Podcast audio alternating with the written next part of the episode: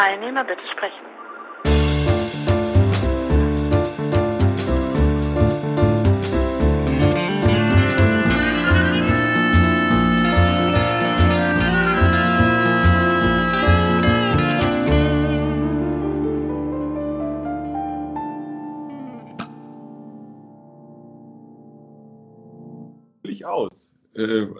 Um eben ähm, ja, ähm, darüber nachzudenken. Dann, das hat dann eben auch einen Informationswert.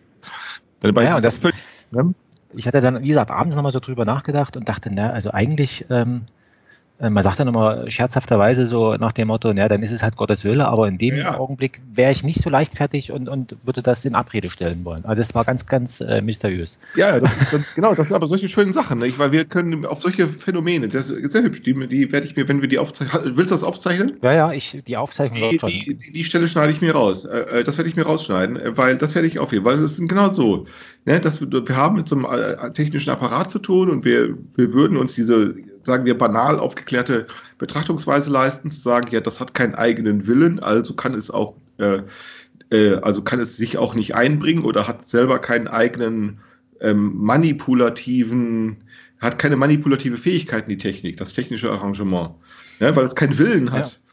Ja. Ähm, so kann man das, das ist eine naiv banale, äh, äh, eine, eine naiv aufgeklärte Betrachtungsweise. Denn wenn man dann die Komplexität in Rechnung stellt, dann stellt man fest, mag ja sein, dass das keinen eigenen Willen hat, aber die Komplikationen und die Irritationen, die sind dann eben doch so, als wenn es so wäre. Genau, es lässt sich so beobachten. Ähm, ja. Genau, also das mal so als, als Einstieg, also dass sozusagen die vermeintlich tote Technik also sich doch irgendwie noch da, da rein mogelt in, in solche. Ja. In solche und, das, und das kommt, das ist bei dieser ganzen Computer-Geschichte äh, so. Äh, die, also die, die, die, die Eigenwilligkeit, die zugerechnete, denn ich meine, dass wir, denn, denn man muss ja nun sehen, dass man das Menschen zurechnen kann, ist ja nun eigentlich auch nur ein Erfahrungsergebnis. Äh, es reicht ja nicht, dass, es reicht ja eben nicht, dass du sagst, ich habe einen eigenen Willen. Es muss auch verstanden werden, dass es so ist. Ja. Und äh, wenn, wenn du keine Chancen hättest, das verstehbar zu machen, dann könntest du auch sowas, so einen Gedanken wie ich habe einen eigenen Willen überhaupt nicht formulieren äh, beziehungsweise auch aussprechen und, und dann auch äh, darüber reden. Also ähm, das, äh, das ist, das, deshalb sind diese ganzen Diskussionen um diese künstliche äh, Intelligenz, die sind äh, so sau dumm. Ne, die sind, denn es mag ja sein, dass da irgendwas Intelligentes ist. Es ist völlig egal, ob wir sagen können, ein Hund ist intelligent, ein Baum ist intelligent, ein Auto ist intelligent oder ein Kühlschrank. Das ist völlig uninteressant. Interessant ist, ähm, wie kommen wir denn mit der Information zurecht? Und dann ist das scheißegal, ob da jemand kommt und sagt, ein Mikrofon lebt aber nicht. Äh, sicher lebt es nicht, aber trotzdem. Oder ein Auto lebt nicht oder so. Äh, ja, ja, aber. Und Mensch, ja, ein Mensch lebt, aber auch das muss man auch erstmal, das ist in archaischen Zeiten, ne, als die Sprache entwickelt mhm. worden ist, da musste das auch erstmal herausgefunden werden, dass also die Geräusche, die Menschen mit dem Mund machen, sich äh, signifikant von anderen Geräuschen, die man sonst hören kann, auch hören kann, unterscheiden. Also die, die ob das nun Restschollen der Blätter im Baum ist, ob das von Krächzen von Vögeln ist, ne? ja. ob das das muss man ja auch erstmal unterscheiden lernen, dass, dass das eine wichtig ist und das andere nicht. Ja, also wie gesagt, also das war, war eine ganz komische Erfahrung, dass das Mikrofon ja. irgendwie ähm, ähm, sozusagen sich da geweigert hat, gesagt, also so geht's nicht. Äh, das war ganz mysteriös. Naja, wie dem auch Schön, sei. Ähm, schöne Geschichte. Ja, ja, also. Ich mag solche ähm, Geschichten, unglaublich. Also weil sie was Schönes, Banales ist, weil sie so äh, auch vorgeblich so banal sind, aber wenn man ähm, mal drüber nachdenkt, stellt man fest, nee, eigentlich sind damit ganz äh, elementare Dinge unseres Lebens angesprochen. Und früher hätte man gesagt existenzielle, aber das hat mit Existenz nichts zu tun, sondern es ist elementar. Ja, ähm, genau. Ich wollte mit dir über, über etwas sprechen. Ich habe ähm, hab, äh, dein, dein äh, Podcast hier äh, verfolgt mit dieser Befruchtungsökonomie. Da hatten wir auch selber schon mal drüber, drüber gesprochen. Und jetzt ist zufälligerweise, habe ich mir jetzt auch so ein bisschen so Gedanken gemacht, ähm, weil ich was gesehen hatte ähm, über Gesamtkunstwerk und dann gibt es ja noch dieses ähm, äh, sozusagen die, die, also Gesamtkunstwerk, das ist ja so eine, ja, also wird immer so im, im Zusammenhang mit, mit, mit Wagner, also der hatte da irgendwie die Vorstellung gehabt, also an so einer Oper, ähm, da, da, da wirkt man sozusagen, da wirken die verschiedenen, also Maler fürs Bühnenbild, die Schauspieler und, und der Regisseur und, und also tausende von, von Leute wirken da irgendwie zusammen, um diese Oper zu ermöglichen. Also Oper war ja nicht bloß das, was man sehen kann, sondern auch eben auch der Weg dahin, um was sichtbar zu machen. Und das hat er Gesamtkunstwerk genannt. Und dann gibt's diese vom, vom Beuys, dieses soziale Plastik. Ja. Ähm, und meine, und, und dann habe ich, also, und, und, wenn wir beim Boys sind, dann, dann ist ja immer so ganz plakativ, also äh, jeder ist ein Künstler. Ja. So, und und ähm, jetzt habe ich mir vorgestellt, naja, Moment, also wenn man jetzt sich vorstellen würde, also jeder ist, jeder ist ein Künstler, also jeder schreibt ein Buch oder, oder was nee, das, ich. hat das nicht gemeint. Nein, ja, genau, darauf wollte ich hinaus. Also, dass ich mir jetzt, jetzt habe ich mir, und, und wenn man dann nochmal zusammennimmt, soziale Plastik, jeder ist ein Künstler, soziale Plastik, dann habe ich mir das so vorgestellt, weil wir über über äh, auch Kommunikation sprechen, dass ich, ich, in meiner Vorstellung ist es so, in dem Moment, wo ich jetzt zum Beispiel Kontakt zu einem Künstler habe, ja, wie auch immer das ausgestaltet ist, dann bin ich auch Künstler im Bäuschen Sinne. So stelle ich mir das vor. Oder? Also so kann, kann man sich das vorstellen. Ja. Und ähm, weil ja dann auch, also genau, und also Gesamtkunstwerk, äh, soziale Plastik und dann hat der Mese hat das ja zusammengenommen und da spricht er immer von der Diktatur der Kunst. Also das ist so eine Fortführung von diesem Gesamtkunstwerk-Gedanken. Ja. Und wenn man sich das jetzt sozusagen das als begriffliche oder, oder gedankliches Konstrukt, also wir machen da irgendwas zusammen und so weiter, dann ist man aus meiner Sicht doch relativ nah an dem, an dem, was du Befruchtungsökonomie nennst.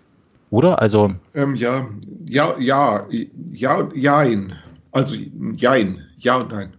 Also weil, ja, ich habe das so verstanden, dass, ähm, also damit es, damit es gelingt, muss man, muss man äh, zusammenwirken. Und es gibt ja dem entgegengesetzt, also ich sehe es als entgegengesetzt, gibt es ja so dieses, ähm, nennen wir es mal Dogma, der, das Dogma der Selbstvervollständigung. Also ja. Du sollst, was weiß ich, du sollst sieben Sprachen sprechen, du sollst früh aufstehen und, und du sollst auch noch Künstler sein und, ja. und du sollst noch irgendwas so. Und jetzt ist ja, wenn man jetzt über diese, sozusagen, über dieses Dogma der Selbstverwirklichung oder Selbstvervollständigung nachdenkt, dann wird einem ja nach relativ kurzer Zeit klar, dass das ja für, also das ist ja ein Ding, also das ist ja ein, ein unmöglich gehbarer Weg, weil, ähm, weil selbst die kleinste Welt, die man sich vorstellen kann, darin kann man also die kann man nicht in sich, also in, in einer Person sozusagen bündeln. Also das ist ja schlechterdings unmöglich.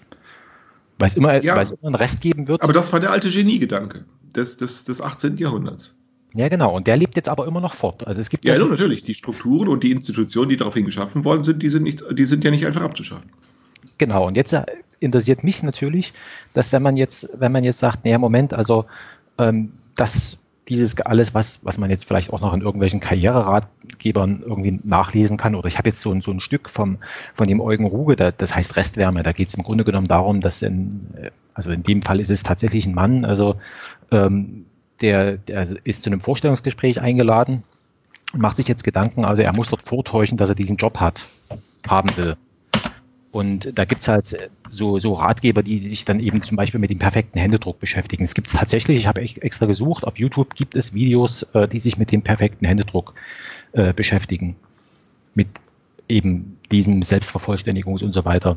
Und dem entgegengesetzt kann man ja sagen, also pass mal auf, pff, ich erkenne meine eigene Unvollständigkeit an und, ähm, und mach was damit. Und das ist ja das, was wir jetzt vielleicht als als Gesamtkunstwerk, als soziale Plastik oder sowas bezeichnen können, oder? Und das kommt ja auch in dem, in der Befruchtungsökonomie auch vor. Ich will nicht sagen ausschließlich, aber so hm, verstehe ich ja, ja.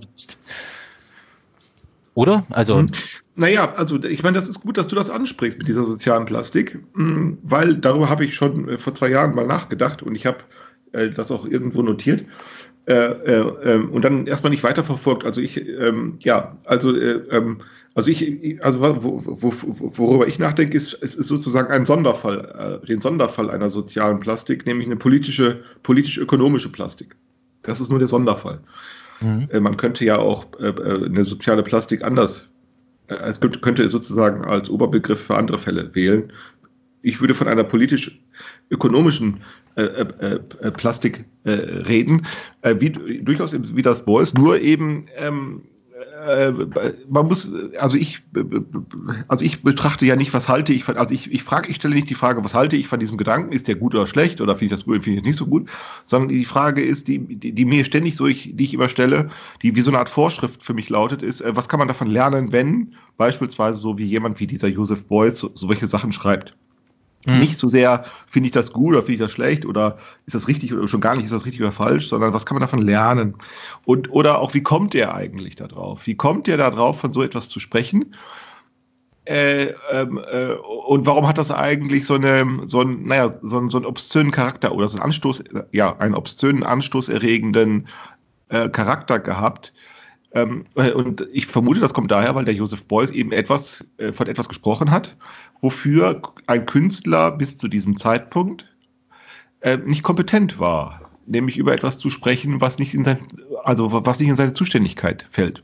Ja, aber das Interessante ist ja, ähm, wenn man sich jetzt zum Beispiel ähm, ich habe jetzt auch so ein Buch, das, da geht es um Autorenregie. Ne? Das hat mich einfach mal so interessiert. Also lange Rede, kurzer Sinn, also die, die, die, die, die Autorin beschreibt da eben, also die Autoren äh, sozusagen, die erstellen irgendwelche Theaterstücke und äh, bringen sie ins Theater und, und machen was damit. Ne? Also und, und bringen das irgendwie zur Aufführung. So, und jetzt, wenn man das jetzt liest, dann, dann also mir ist es sofort aufgefallen. Also dann liest man ganz, ganz wenig von, also der Autor macht irgendwie, ne, oder, oder der Regisseur, sondern das ist dann immer im Zusammenhang mit den Leuten, mit den Schauspielern und mit den Bühnenbildnern und die bringen dann noch alles und irgendwie so. Also da wird ja sofort sonnenklar, dass, na gut, der, der Beuys war Maler, vielleicht ist es bei Malern anders. Aber selbst da gibt es ja auch die Werkstätten. Also ja. ja, aber was ich sagen wollte ist, ähm, also, also der Beuys hat von etwas gesprochen, was bis dahin nicht in hm. den Zuständigkeitsbereich eines Künstlers, egal ob das nun ein Maler war oder ein, ein Bildhauer oder ein Tänzer oder, oder irgend sonst irgendetwas, was man Künstler nennen kann, äh, viel. So, sondern der hat gesagt, also, warum hat er das gesagt? Weil er sagt, Kunst ist nicht länger eine Gestaltungsaufgabe zu lösen. Ne? Mhm. Das ist nicht länger Kunst.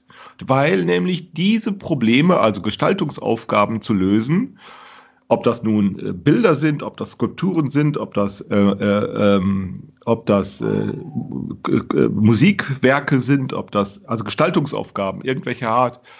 Das ist nicht länger, weil das, die sind alle lösbar, diese Aufgaben. Für Künstler sind diese Aufgaben alle lösbar. Äh, und wenn das alles lösbar ist, dann zerfällt das eben in, ja, das hat, der, das hat der Beuys verstanden, dann zerfällt das mehr oder weniger in Beliebigkeit dann zerfällt das in, ja, alles ist Kunst oder so. Äh, und genau darauf hat er reagiert, hat gesagt, ach so, wenn das alles so beliebig sein soll, ja, dann, dann bin ich entweder kein, dann bin ich entweder kein Künstler mehr. Das hat Beuys ja von sich selber auch gesagt. Hat gesagt, ich bin eigentlich gar kein Künstler mehr, weil ich könnte jederzeit, ja, ich könnte ja jederzeit in ein Klavier eine Fettecke rein, einen Fetteimer, äh, also einen, einen Pfund Butter hm. reinkippen. Das kann ich ja jederzeit. Dann bin ich entweder kein Künstler mehr oder wann bin ich denn, wann bin ich denn dann wieder nur ein Künstler?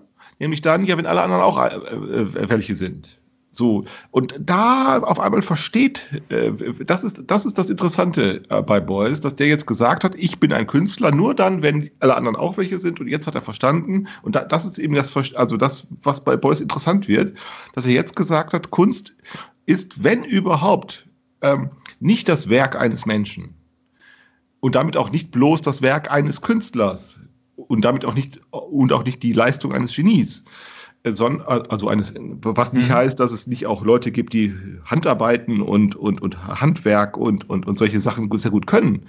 Nein, sondern nur wenn, dann ist es eben eine Mitwirkung und Verständigung über Kunst.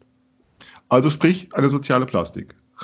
Äh, und dann kam er dazu, dann sind auch alle Menschen Künstler, aber das heißt dann natürlich, und das ist ja dann leicht zu verstehen, wenn jeder, dann auch wieder keiner. Und das ist auch nicht so schwer, das ist nur eine logische, ne, das ist ja eine einfache logische Dialektik, die man kann man ja leicht nachvollziehen. Äh, wenn alle, dann auch keiner. Wenn aber Kunst dennoch möglich wird. Ne? Und mhm. da, dabei ist es nun egal, ob wir nun sagen, jeder, der daran beteiligt war, war ein Künstler oder keiner war ein Künstler. Das spielt überhaupt keine Rolle. Wenn Kunst aber dann irgendwie doch möglich wird, äh, dann haben wir es eben mit einem Kunstwerk zu tun, das eine soziale, das ein soziales Gelingen demonstriert. Und genau so hat er dann angefangen, äh, in ein Klavier in, in, in, in Eimer Butter reinzukippen oder so. Ich, ne, ich mache, ne? Das was mhm. hat er ja dann gemacht. Ne? Oder er hat in eine Ecke eine, Fett, eine Fett, Fettecke, einen Klumpen Fett reingeschmiert. Gesagt, was ihr da seht, ist eigentlich nur Kunst. Und es ist nur Kunst. Also es ist nicht sozusagen die, äh, also das Publikum ist daran beteiligt, das wollte er dann sagen. Ne? Es ist nur Kunst und mehr seht ihr gar nicht. Ihr seht nur Kunst, wenn ich, wenn ich sozusagen eine Honigpumpe hinstelle. Mehr seht ihr überhaupt nicht. Ihr seht nicht etwa eine Honigpumpe. Äh, oder ihr seht nicht eine Pumpe oder Honig. Also ihr seht nur ein Kunstwerk. Mehr seht ihr überhaupt nicht. Und das ist, äh, äh, und das ist der Intelligenz, das ist die Intelligenz bei, bei Joseph Beuys. Und ich finde diesen Gedanken so gut, dass ich äh, ja auch äh, darüber nachdenke, könnte man das sozusagen, könnte man an, einen Anwendungsfall finden, äh, der eben nicht darauf besteht zu sagen, du siehst nur ein Kunstwerk, sondern du siehst beispielsweise ja nur einen klugen Gedanken. Oder du verstehst nur einen klugen Gedanken. Oder oder vielleicht auch nur einen dummen Gedanken. Oder äh, du siehst nur äh, eine gelingende äh, Versammlung. Oder du siehst nur eine äh, ein intelligentes Gespräch. Oder ein, ein lehrreiches Gespräch. Oder du siehst nur eine Lehrveranstaltung. Oder du siehst nur äh, äh, du siehst nur ähm, einen Vortrag. Und mehr nicht. und das ist dann eine soziale Plastik oder in dem Fall, wo die Beteiligten auch noch Kostenerstattung, so ist mein Gedanke, äh, wenn alle Beteiligten auch noch eine Kostenerstattung sozusagen erhalten, hm. dann hast du, dann haben wir es mit einer politisch-ökonomischen Plastik zu tun.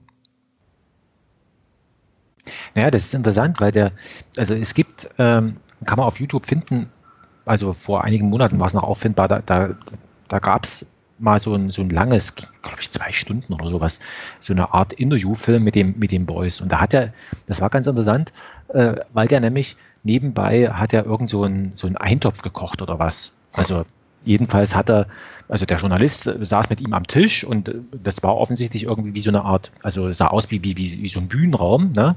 aber es war auch bewohnt. Also es war ganz komisch gewesen. Also es sah aus wie, wie ein Theater, aber offensichtlich hat er dort irgendwie gewohnt. Und währenddessen der sich mit dem, mit dem Journalisten irgendwie unterhielt über Kunst, was weiß ich, hat er irgendwas vorgetragen oder hat er dann eben sein, äh, irgend so einen Eintopf zubereitet und hat dann sich eben zu der Behauptung durch verstiegen, äh, gesagt, äh, wenn ich jetzt hier diesen Kohlrabi oder die Kartoffel schäle, dann ist das auch Kunst. Ja. Dann, dann ist das, dann ist das Kunst. Und dann hat das schon gemerkt. Nur Kunst. Also, und zwar wichtig, das ist nur Kunst. Naja, und jetzt, äh, bin, jetzt kommt da noch was anderes hinzu ähm, worüber ich so ein bisschen gestolpert bin. Ich hatte vor, ist vielleicht jetzt ein Jahr her, ähm, mit, mit dem, äh, mit dem äh, Regisseur äh, Figueroa aus, aus Berlin, der macht mit so Gefängnis, also im Theater im Gefängnis, sage ich jetzt mal. Ne? Und der mhm. war, in, war in Istanbul gewesen äh, zu einem Künstleraustausch. Und, und, da hat er was gesagt, das ist mir dann erst Monate später, ist mir das wieder hochgekommen. Und zwar äh, was ganz komisches, äh, nämlich, also ich, ich, äh, ich bin in Istanbul und, und mache dort äh, sozusagen Kunst mit den dort Leuten, also mit, mit den Leuten vor Ort und, und auch für die. Also sozusagen, also das war das ist es war deshalb äh, mysteriös für mich oder nicht so richtig also zu verstehen, ähm, weil in der Welt, wie ich sozusagen Künstler kennengelernt habe und wie ich das auch so gesehen habe, war das immer so, so dieser, dieses äh, Selbstverwirklichungsdogma, weißt du? Also dieses, du würdest vielleicht sagen, Geniekult. Ja. Und jetzt hat er einfach, jetzt hat er gesagt, nee, nee, also pff, Genie ist mir vollkommen egal. Also ich mache das für die, damit die sozusagen dort äh, in ihren, äh, damit die einfacher leben können. Deswegen, also sozusagen wie so eine Art Dienst für sie. Ne? Also der, der gesagt, mein Gott, also. Und das war für mich etwas, ähm, etwas Neues, in dem Sinne, weil mir das vollkommen unbekannt war, dass man sozusagen seine, also Weißt du, wie ich meine? Also, dass man nicht sozusagen seine Selbstvervollkommnung und in mir lebt irgendwas, das will auf die Leinwand oder irgendwie sowas, ne? Ja. Äh, sondern der sagt, nö, ich mache das hier irgendwie, mal machen was zusammen. Und das ergibt ja nur dann Sinn, was der gesagt hat, wenn man unterstellt, dass das, was der Beuys gesagt hat, mit dieser, also wenn man diese soziale Plastik unterstellt, nur dann ergibt es ja. ja Sinn. Ja. Oder? Also, und das war für mich also irgendwie, wenn man es jetzt ausspricht, klingt es natürlich banal und man denkt irgendwie, wie, wie vertrottelt kann man sein, dass man es anders sehen kann. Aber in dem Augenblick habe ich es halt anders gesehen. Also, und für mich war das, war das neu. Und, und so ist es doch eigentlich, wenn man jetzt noch sagt, also das selbst das, das Schälen einer Kartoffel Kunst sein kann, oder Kunst ist oder nur Kunst ist, dann ähm, löst sich ja alles tatsächlich in diesem Kunstbegriff auf und dann kann man ja tatsächlich von Diktatur der Kunst sprechen, nein, oder? Also nein, nein, nein, nein, nein, nein. Also ähm, das ist bei, bei Beuys ein bisschen komplizierter. Also, also äh, das muss man sagen. Mhm. Also zunächst, es geht um den Kontext. Mhm. Ähm, es ist nicht so. Also dieser Beuys hat nicht einfach irgendeinen naiven Wirklichkeitsbegriff gehabt. Also mhm. unter einem, wenn man einen naiven, fangen wir so an, wenn wir einen naiven Wirklichkeitsbegriff veranschlagen, und innerhalb oder mit oder durch Verwendung eines naiven Wirklichkeitsbegriffs sagen, ich schäle eine Kartoffel, also ist das ein Kunstwerk, da kann man sagen, das ist Quatsch. Warum? Nicht etwa, weil das Schälen einer Kartoffel kein Kunstwerk ist, sondern weil dieser Wirklichkeitsbegriff Quatsch ist. Nur das wird dann nicht verstanden. Also wenn wir einen naiven Wirklichkeitsbegriff wählen, ich sage, ich sehe, was du da tust, mhm. ähm, und dann behauptest du, das sei ein Kunst, dann würde ich sagen, nö, Du schälst eine Kartoffel. Der Beuys will damit sagen, dein Wirklichkeitsbegriff ist naiv. Nicht das, was du da tust. Denn entweder schälst du eine Kartoffel oder du stellst ein Kunstwerk her. Aber wenn wir das eine oder das andere wählen, kommt es auf den Wirklichkeitsbegriff an. Und nicht auf das, was du da tust. Und wenn wir aber nun aber einen etwas komplexeren Wirklichkeitsbegriff wählen, dann sagen, na ja, es kann ein Kunstwerk sein oder auch nicht. Es kommt drauf an, was denn die Wirklichkeit da ist oder die zu beurteilende Wirklichkeit oder welches sie zustande mhm. kommt oder wie sie überhaupt hergestellt wird, diese Wirklichkeit. Wenn wir also sagen können, wir können einen, Kund, einen, einen Kontext, wenn es möglich ist, einen Kontext herzustellen, in dem dieses oder jenes als Kunst auffällt, dann kann die, kannst du innerhalb dieses Kontextes einfach nicht mehr sagen, es ist keine Kunst. Warum? Weil nämlich auch das wiederum zur Herstellung, also die Leugnung, dass es sich um ein Kunstwerk handelt, auch das wiederum zur Konstruktion so eines Wirklichkeitsverständnisses mhm. über das, was da geschieht, beiträgt. Das, deshalb ist eben zu sagen, Beuys ist kein Künstler, darüber hat er nur gelacht weil er gesagt hat, ihr helft die, ne, Boys, ne, das ist dummes mhm. Zeug oder was ihr da macht. Da, da, konnte der nur drüber lachen, weil er sagt, ja, ja, ja, klar, vielen Dank, vielen Dank für diesen Beitrag zur, zur Konstruktion eines, eines Kunstverständnisses. Die Leugner, also diejenigen, die mich auslachen, also die, die, die, die, die tragen eigentlich zu meiner Kunst bei, was auch stimmt. Und deshalb ist Beuys klug. Das ist ganz klug, was der gemacht hat. Ähm, und deshalb hat, konnte er sich auch über diesen Kunstbetrieb da so lustig machen äh, weil er sagt, ja, ja, ihr wollt am Ende wollt ihr, äh, am Ende wollt ihr meine Kunstwerke verkaufen, ja, dann tut es bitte. Ähm, ähm, also das muss man sich vorstellen. Also ist das Schälen einer Kartoffel Kunst? Antwort ja, wenn. Und nein, wenn nicht. Also in, wenn ich das jetzt hier zu Hause sozusagen in meiner Küche machen würde, dann wäre es wahrscheinlich keine Kunst. Mhm. Es kommt auf, es kommt Oder es auf den sozial ermittelten und vermittelbaren Kontext an.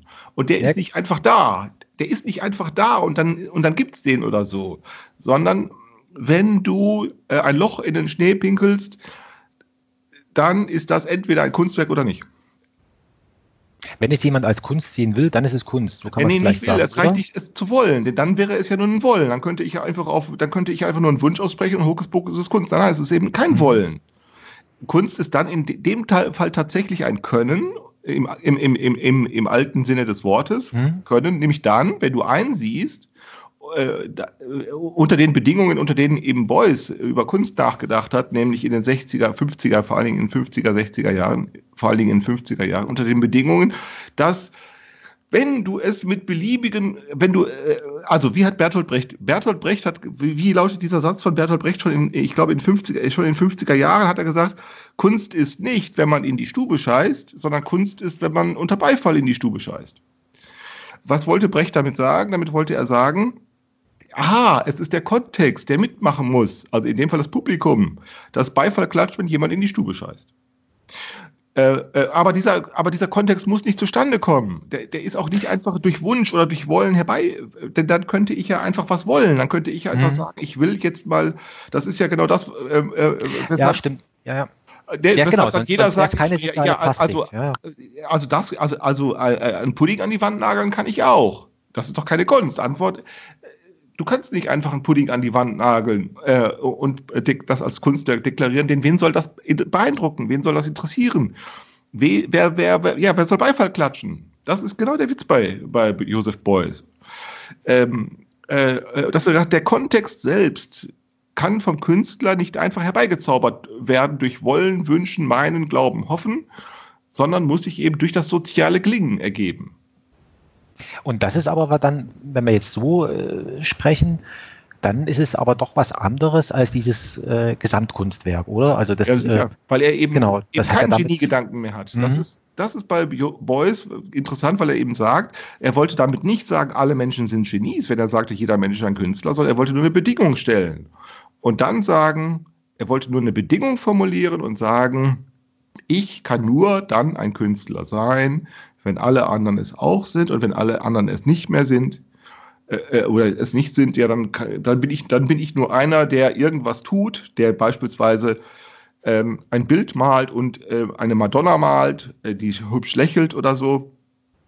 Äh, und äh, dann ist das eben nur ein, ein, ein gemaltes Bild. ja, genau. Also das, das ist ja dann. Ah, okay, jetzt komme ich so langsam dahinter. Also das ist ja immer das, was der, was der Andreas Peschka dann bezeichnet, also ähm, die Unterscheidung Kunst und Design. Ne? Also ähm, Malen ist, ist, reicht noch nicht aus. Also das, das muss auch ähm, Genau. Also ist es ja mit diesem, genau. mit diesem, Gesamtkunstwerk, das ist ja dann tatsächlich, ah ja, okay, dann hatte ich mir das die ganze Zeit, was jetzt falsch, aber dann hatte ich ein anderes Verständnis von diesem Thema Gesamtkunstwerk. Wie gesagt, also in dieser Dokumentation, das war ja ganz komisch gewesen, ähm, da gibt es auf Arte so zwei Teile, in, der, in der Mediathek ist bestimmt noch abrufbar, ähm, geht es irgendwie so um Gesamtkunstwerk und so weiter. Und und ähm, da ist das mal so, so hergeleitet worden, so nach dem Motto, also wir, wir, wir, wir alle arbeiten an einem Ganzen. Und jeder, jeder macht das, ähm, was er für richtig hält. Also genauso dieses, ähm, ja gut, vielleicht ist, ist, der kluge Gedanke da in diesem Gesamtkunstwerk darin zu sehen, dass, dass er eben sagt, nee, du musst nicht mehr alles, also du musst nicht äh, sozusagen äh, alles perfekt können, sondern es reicht, äh, wenn du, wenn du etwas kannst. Ja, aber Augen, hm? ja, so ist das eigentlich nicht gedacht. Nee, nee, das, so ist das nicht gedacht. Sondern der Beuys hat, hat sich darüber, der hat, der hat, der hat den, die Tatsache ernst genommen, dass die, dass die Kunst, wie sie, wie sie, also die, dass die moderne Kunst eigentlich alle ihre Aufgaben gelöst hat. Wenn sie annimmt, dass der Künstler ähm, jemand ist, der eine Gestaltungsaufgabe löst. Ähnlich wie der Techniker, mhm. die Physiker haben ein ähnliches Problem, wenn es ihre Aufgabe wäre, äh, eine Methode zu entwickeln, dann haben spätestens in dem Augenblick, wo sie diesen, äh, wo sie die Quantenphysik haben und wo sie äh, dann diesen, ähm, diesen, diesen Teilchenbeschleuniger haben, dann mhm. können die mehr oder weniger, äh, mehr oder weniger jede Methode erfinden. Die Frage ist dann nur noch, wie rechnet man das ab? Also wie wird das mhm. finanziert? Denn die beschäftigen sich dann nur noch damit der Frage, ähm, sie können durch Teilchenbeschleuniger, weiß ich nicht, für den Bruchteil einer Sekunde, einer, einer Hundertstel Sekunde oder so, oder eine Tausendstel Sekunde irgendein Atom erzeugen, ja, dann schreiben sie es auf, dann messen es und dann schreiben sie es auf und das war's. Also das mhm. heißt, sie haben, wenn, ne, sie haben, sie können sozusagen alle ihre Aufgaben etwas zugespitzt formuliert, sie können alle ihre Aufgaben lösen. Welche Probleme haben sie eigentlich noch? Und genau das hat der Beuys für die Kunst festgestellt. Welche Aufgaben, welche Probleme hat eigentlich noch ein Künstler? wenn er alle Gestaltungsaufgaben in der Architektur, in der Malerei, in der Skulptur, in der Bildhau also in der Bildhauerei, in der Musik, wenn er sie eigentlich alle lösen kann. Welche, was, was soll das eigentlich noch? Antwort nichts mehr. Und das hat ihn gewurmt. Eigentlich hat ein Künstler keine Sorgen mehr. Und das mhm. hat ihn so gewurmt, dass er gesagt hat, wir müssen dann eben entweder die Kunst fallen lassen, also sagen, Kunst ist Quatsch, mhm. Kunst ist vorbei, oder sie auf andere Beine stellen. Und dann hat er angefangen, über etwas zu sprechen oder etwas zu versuchen, wofür eben der Künstler bis dahin nicht zuständig war. Nämlich etwas ins Gespräch zu bringen, das eben mit Gestaltungsaufgaben äh, für den Handwerker oder für den, für den Schauspieler oder für den Musiker oder für den, also für das sozusagen mehr oder weniger begabte Genie äh, eigentlich nichts zu tun hat. Nämlich das Gelingen selbst fraglich zu setzen. Deshalb hat er äh, deshalb hat er einen Eimer Butter ins Klavier gekippt. ja. ja. ja, deshalb hat er es getan. Ich kippe jetzt äh, äh ein Kilo Butter oder Fett, also ich kippe Fett ins Klavier äh, und jetzt schauen wir mal, ob Kunst gelingt. Und diejenigen, die jetzt sagen, das ist ja gar keine Kunst, da sagt er, seht ihr, ihr habt es verstanden, was ich meine. Das ist nämlich Kunst. Äh, und das ist das Intelligente. Deshalb war, ja, und deshalb kann man wieder tatsächlich sagen, Beuys war nicht ein Künstler, sondern er war mindestens zwei oder drei. Er war tatsächlich, das ist Kunst in dem Augenblick, wo sie wieder etwas ins Gespräch bringt, das an den, zu dem Zeitpunkt eigentlich in den 50er, 60er Jahren, wo Beuys, ange, also das war nach dem Zweiten mhm. Weltkrieg, als er angefangen hat, darüber nachzudenken, eigentlich äh, nicht kommunikabel war. Das war nicht ins Gespräch zu bringen. Das war nicht und es ist auf Unverständnis gestoßen. Und genau dieses Unverständnis, das dem Beuys entgegengebracht worden ist, davon hat er enorm profitiert. Das hat er auch gnadenlos ausgenutzt. Weil hm. er gesagt hat, euer Unverständnis ist genau das, womit ich mich beschäftige. Naja, genau, also das ist ja, das ist, also in, in München gibt es ja das Lehnbach-Haus und da ist auch eine, also ja, da sind ein paar Ausstellungsstücke, sage ich jetzt mal, ne? Und wenn man da zum ersten Mal so, sage ich mal, so naiv wie ich da reingeht und sagt, okay, jetzt gucken wir uns halt mal den Boys an, dann steht man eigentlich mehr oder weniger fassungslos davor und sagt, aha, das ist es jetzt also. Ja. So. Und, und äh, geht wieder. Ne? Also enttäuscht. Oder wie auch immer, ne? Also jedenfalls, man, man, man sieht nicht viel. Also was ich dort gesehen habe, das war so, ein, so eine Art äh, Besen, wo der, wo der, wo der Holzstiel äh, mit, mit Silber, glaube ich, um, ummantelt war. Genau. Mhm. So, solche Sachen. Oder man sieht so ein, so ein, so ein Mäusekäfig mit, mit, mit irgendwelchem äh, Laub da drin und so weiter. Ja, ja. So, wo, wo man sich intuitiv fragt, äh, was, was soll das? Ja, also was, genau. was, genau. was soll das? Aber und genau, ja. und dann, äh, und, und, und dann sagt man sich, also erst so unverständlich so, was soll das? Und dann äh, sagt man ja, genau, was, was soll das eigentlich? Was, was macht das? Und das genau. ist ja genau. das, was dann immer so, so beschrieben wird, ähm, wenn man jetzt mal so weiterverfolgt, also so, äh, wo dann gesagt wird, naja, das ist schon ganz wichtig, dass es eben auch den Zuschauer gibt, weil nur beim Zuschauer entsteht das dann tatsächlich das Kunstwerk. Ja? Also ohne den Zuschauer geht's nicht. Ja, aber, es geht, auch nicht nur, aber es geht auch nicht nur mit dem Zuschauer, ist schon klar. Ja, genau, ja, es, braucht, es braucht beide. Also ähm, ähm, sonst, äh, sonst funktioniert es nicht. Und, und ähm, jetzt ist noch, was mich total, also irgendwie noch immer noch irritiert, ist mit diesem, mit diesem, äh, mit diesem äh, Wagnerchen äh, Gesamtkunstwerk, wie das dort an der Stelle irgendwie zu sehen ist. Ist also ist das Wagnerische Gesamtkunstwerk, ist das so eine Art äh, Geniesammlung noch? Ja, ja, genau. Der, der Wagner, der hat darüber nachgedacht, dass er sagt, ich mache hier nicht nur irgendwie verschiedene Stücke, Ne? Also ich mache nicht nur dies und das und das und das, äh, sondern ich mache etwas, das sozusagen in einem gesamten Kunstwerk sozusagen sich aufeinander bezieht.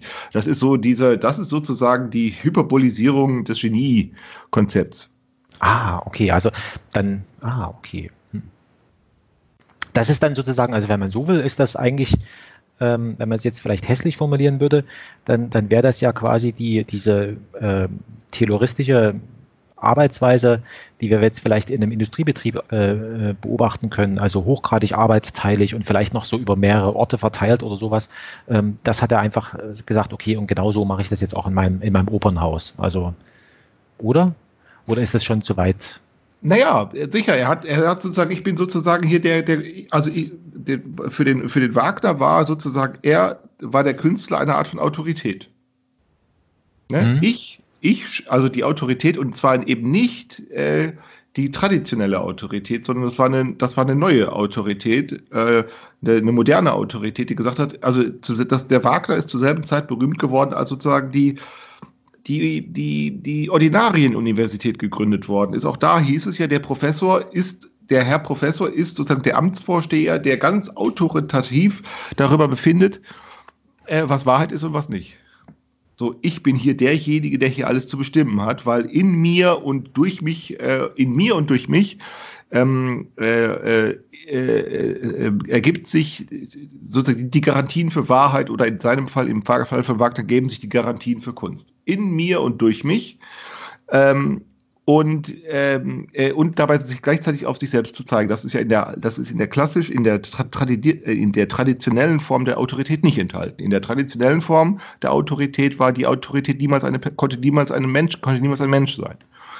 Äh, Aber ist das dann, wenn man, wenn man das jetzt nochmal so, also sozusagen diesen Seitenarm mal so ein bisschen verfolgen, ähm, zu, zu Wagners Zeiten war ja die, die, die Aufklärung war ja schon, also in dem Sinne, also ist ja schon passiert. Ne? Also, ja, ja. Ähm, und die Aufklärung hat ja, hat ja gesagt, naja gut, also, ähm, also unter anderem ähm, die Kirche sozusagen für Seelenheil und, und dann bleibst du bitte dort, aber alles andere, das, das, das organisieren wir anders. Und jetzt kommt sozusagen dieses, was man in der Kirche erlebt hat, also Verkündigung der, der, der, der Wahrheit und äh, Wachen darüber, dass das, also das können wir ja heute noch bei dem ganzen Papsttum noch, noch beobachten, dass das sozusagen ähm, durch die Hintertür in dieser, in diesen, in dieser, wie du es gerade beschrieben hast, ähm, in dieser Universität wieder auftaucht und dann auch nochmal sozusagen die letzten Zuckungen auch nochmal in, in der Kunst dann nochmal zeigen. In der Kunst und auch im Staat. Also auch Bismarck. Mhm. Auch Bismarck, auch da findet sich eine ähnliche Struktur. Der Bismarck, dieser Otto von Bismarck, der hat gesagt, ähm, ähm, äh, Gesetze sind wichtig, ja. Äh, äh, auch, auch eine Verfassung ist wichtig, ja. Aber es kann doch nicht sein, dass der Souverän, nämlich der König, der preußische König in seinem Fall, es kann doch nicht sein, dass der der Verfassung unterliegt. Und wenn wir aber eine Verfassung dennoch zugestehen müssen, dann ähm, muss es Möglichkeiten geben, sich über die Verfassung hinwegzusetzen, nämlich autoritativ hinweg. Das hat der Bismarck regelmäßig gemacht. Und er dabei gleichzeitig nur ein Diener zu sein. Also ein Diener des, also Kanzler nur. Ne? Mhm. Der Kanzler ist ja nur der Diener. Äh, also da war ist etwas Ähnliches, dass der Bismarck sozusagen etwas sich geleistet hat, was für uns, für unsere Begriffe äh, äh, ähm, äh, schwer nachzuvollziehen ist, dass der gesagt hat, äh, wenn es um vernünftige äh, äh, äh, Entscheidungen geht, kann es nicht sein, dass man durch Gesetze, durch Verfassungen oder so etwas daran gehindert wird. Und deshalb muss man zur Not eben dann auch Krieg führen, wenn, wenn es darauf ankommt. Äh, und das hat Bismarck ja andersherum dann genauso getan. Genauso wie er den Krieg provoziert hat und durchgeführt hat, hat er ja schon über den nächsten Schritt nachgedacht, hat dann gesagt, dann muss auch Frieden gehalten werden, was er dann ja auch getan hat. Also äh, der, da war eben so auch die, da ist die, auch die Autorität, also die, in dem Fall die Autorität des Politikers. Der konnte sich das nicht vorstellen, dass ein Politiker nur so jemand ist, so wie wir das kennen. Ja, der wird gewählt, der hat eine Aufgabe, dann wird er wieder abgewählt. Hm. Also das war, das war eine Beleidigung. So, so kann das nicht gehen. So kann man keinen Staat führen.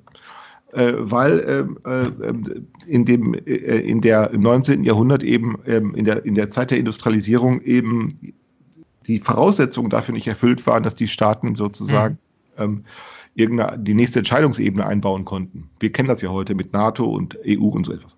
Aber in der, in der, in der Kunst, in der Wissenschaft und in der Politik äh, etwas Ähnliches hat es dann natürlich auch äh, äh, in diesen ganzen Erfinder gegeben. Also diese, äh, diese, äh, die Erfinder, also die, äh, die Bastler. dazu mhm. zählten also dieser, dieser wie heißt er denn, der Erfinder des Otto-Motors?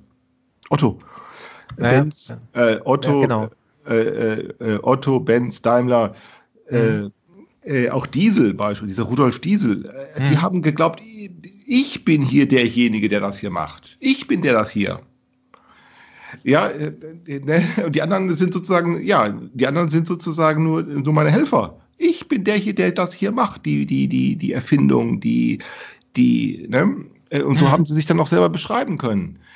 Äh, und hatten eben kein Verständnis dafür, dass das voraus, nur dass dieses auf sich selber zeigen, also das ist, das muss man wirklich sehen, auf sich selber zeigen zu können und zu sagen, ich bin's gewesen, äh, ähm, und das glaubhaft zu machen, das ist extrem unwahrscheinlich, dass so etwas gelingt.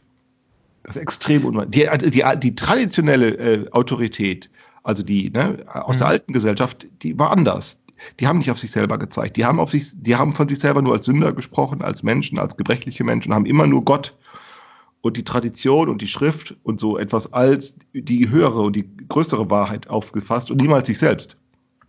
Ja, ist interessant, weil man solche Sachen, sage ich mal, so die, diese, diese Trennung von, sage ich mal, ähm, Existenz oder von äh, und, und dem, was es, was sie, was sie sozusagen äh, ver verkörpert. Also das können wir heute, heute beobachten, äh, kann, kann jeder selber sich überlegen, ähm, wenn, wenn man einkaufen geht und, und an der Kasse bezahlt oder sowas, ne? Also dann wird die Kassiererin dann immer, also meistens sind ja tatsächlich Frauen, wird sagen, also pass mal auf, wegen mir, pff, es, ist nie, es, es sind nicht meine Sachen, ob du das hier bezahlst oder ist mir persönlich egal, ne? Also aber meine Stelle, die ich hier inne habe, nämlich die einer Kassiererin, erfordert es, dass ich jetzt von dir Geld abverlange. Also das ist ja auch nochmal so eine, so eine, so, eine, so eine Trennung, also ne? zwischen Person und und, und dem, was sie, was sie ausführt. Aber das mal be beiseite, also ähm, genau, und dann habe ich noch so einen so so einen Gedanken, den ich ganz gerne noch mal ein bisschen länger vielleicht besprechen will. Und zwar folgendes, mit dieser, mit dieser Befruchtungsökonomie. Die setzt ja so, die setzt ja voraus, dass, ähm, dass, äh, dass Überfluss herrscht an Dingen. Sonst, ja. funktio sonst funktioniert es ja nicht. Ja. Und da habe ich mir so überlegt, ähm, naja gut, also ähm, wie, wie, wie wäre das dann? Also das, das, dann würde ja jegliches Ding uns äh, wie in der, in, der, in der Natur, also wie zum Beispiel Wald uns jetzt heutzutage, also der ist einfach da, der wächst so still vor sich hin, es kümmert sich niemand um den Wald in dem Sinne, ne? also die, der, der tut das alleine, ohne unser großartiges Zutun. Mhm. Und so wäre das ja mit dem, mit dem, mit dem, äh, mit diesem Überfluss an äh, physischen Dingen, sage ich jetzt mal. Ne? Und in dem, und nur wenn es uns wie so eine Natur gegenübertritt, also die von sich selbst irgendwie das Gras, das, das wächst von alleine und so weiter. Nur dann äh, würde das ja mit dieser Befruchtungsökonomie funktionieren. Also nee, wenn man sich, es, oder? es funktioniert dann, wenn man die Auffassung ändert. Es funktioniert erst dann, wenn man die Auffassung ändert. Wenn du mal kommst mit der Auffassung, so ein Wald wächst von alleine, ähm, äh, äh, und das sei ein natürliches Geschehen, dann würde ich darauf reagieren und sagen, du irrst dich. Denn der Wald muss überhaupt nicht wachsen. Äh, der wächst nämlich, der wächst, die, die Zellteilung funktioniert zwar äh, so, ja, aber der Wald muss gar nicht wachsen, äh, denn er hätte nicht gepflanzt werden müssen. Und wenn er, und wenn er wächst, äh, muss es nicht heißen, dass er auch gedeiht. Äh, spätestens wenn wir über Klimawandel oder mhm. so etwas reden und über Stürme und so etwas, dann stellen wir fest, das muss gar nicht, also er muss weder wachsen, denn man müsste, denn dieser, Bau, dieser Wald ist gepflanzt worden, äh, und er muss nicht wachsen, denn man könnte ihn auch wieder sehr schnell in kürzester Zeit äh, auch abholzen. Ob nun mit Motorsägen oder mit, mit Stürmen, von denen dann wiederum gesagt wird, das sei durch diese Stürme, also da sei durch diese durch Klimaschwankungen, die wiederum durch Industrieproduktion gemacht sind und so, dann stellen wir fest, das ist überhaupt nicht natürlich, was da geschieht. Also der ja. Wald wächst hm. gar nicht natürlich, äh, sondern überhaupt nicht natürlich. Äh, ähm, der, der, der, der, Wald ist genauso wenig etwas Natürliches, äh, äh, äh, wie äh, dein Körper äh, etwas Natürliches. Und wenn nun der naive Biologe kommt und sagt, aber man sieht doch die, also man kann doch feststellen, dass da Zellteilung funktioniert und man sieht doch, dass ich nichts dazu tue, dass die Zellteilung funktioniert, dann kommt er mit einem ganz naiven Wirklichkeitsverständnis das naive Wirklichkeitsverständnis, äh, ähm, ähnlich wie der, ne, ähnlich mhm. wie der, äh, auf, äh, wie derjenige mit seinem äh, naiven Wirklichkeitsverständnis kommt, der, der sieht, dass du eine Kartoffel schälst mhm. und dann zu dir sagt, das ist doch gar keine Kunst, du schälst doch nur eine Kartoffel. Der Biologe, der so etwas behauptet, der, der behauptet nur naives Wirklichkeitsverständnis, der nämlich den Beobachter, also dessen, was da geschieht, äh, als, als natürliches Geschehen äh, deklariert, ist es aber nicht. Denn Zellteilung zu beobachten, das kann jeder Biologe wissen, der, äh, der, der sich auch nur mit den Grundzügen der Wissenschaftsgeschichte beschäftigt hat, der kann wissen, dass das eben alles andere, also die Tatsache der Beobachtung, mhm. Äh, äh, alles andere als natürlich ist, denn du brauchst dafür ein Mikroskop. Und so ein Mikroskop äh, äh, ohne ein Mikroskop kann man keine Zellteilung sehen. Und ein Mikroskop, zu behaupten, ein Mikroskop sei eine natürliche Tatsache, redet dummes Zeug. Und wenn dann die behaupten, ja, die Lichtbrechung, das sei doch alles, was natürlich ist, der hat wieder nicht verstanden, dass äh, auch die Lichtbrechung nicht einfach beobachtet werden kann, sondern die kann man beobachten, dafür muss man was tun. Also man muss Linsen schleifen oder man muss mindestens einen Kristall äh, sich hinlegen, ne, so ein Kristallstein mhm. oder so etwas äh, man muss mindestens das tun. Also man, man, also es ist nicht etwa so, dass die Beobachtung selber natürlich ist. Und das gilt dann auch für so einen Wald. Und, äh, und erst wenn man diese Betrachtungsweise ändert, dann stellt man eben fest, dass es sich um Konstrukte handelt. Und Konstrukte beweisen eben nicht ihre Natürlichkeit, sondern sie beweisen ihre, äh, sie, sie beweisen zunächst ihre, äh, die Tatsache ihrer Beobachtung. Äh, und erst dann, wenn man das so beobachtet, dann kann man unterscheiden und sagen, äh, ich unterscheide zwischen einem natürlichen Geschehen und sagen wir einem künstlichen Geschehen oder so etwas. Und dann kann man natürlich, äh, dann erzählt man ja kein Märchen, wenn man sagt, ein Baum wächst auf natürliche Weise, sicher. Aber das zu sagen wiederum, dass ein Wald auf natürliche Weise wächst, das wiederum ist dann keine natürliche Redeweise. Denn ah. man kann auch sagen, Gott, da, da, da passiert halt irgendwas. Außerdem muss man das nicht Wald nennen, man kann das auch anders nennen. Man kann das auch eine Höhle nennen, wo Geister wohnen. Hm. Ja, ist schon. Ja, ja, nee, und auch das ist dann eine Betrachtungsweise. Ne? Und dann, äh, und, und wir haben nun genau solche Wissensproduktionen und also die moderne Gesellschaft hat nun solche Wissensproduktionen, hat solche äh, äh, hat solche äh, äh, Schlau, ich nenne es mal Schlaumeiereien, äh, die, ähm, die hat sich nun ausgedacht, das unter Machtbedingungen zu stellen, äh, und zwar unter extreme Machtbedingungen zu stellen. Äh, und damit hat sie, macht sie ganz viel erklärbar, ganz viel sichtbar, äh, ganz viel verständlich, aber wie jede, wie jede, äh, wie jeder Machtapparat mh, hm, hat er auch seine Grenzen. Äh, und bei Beuys findet man genau die Grenzen, dass er sagt, der Künstler ist kein Magier.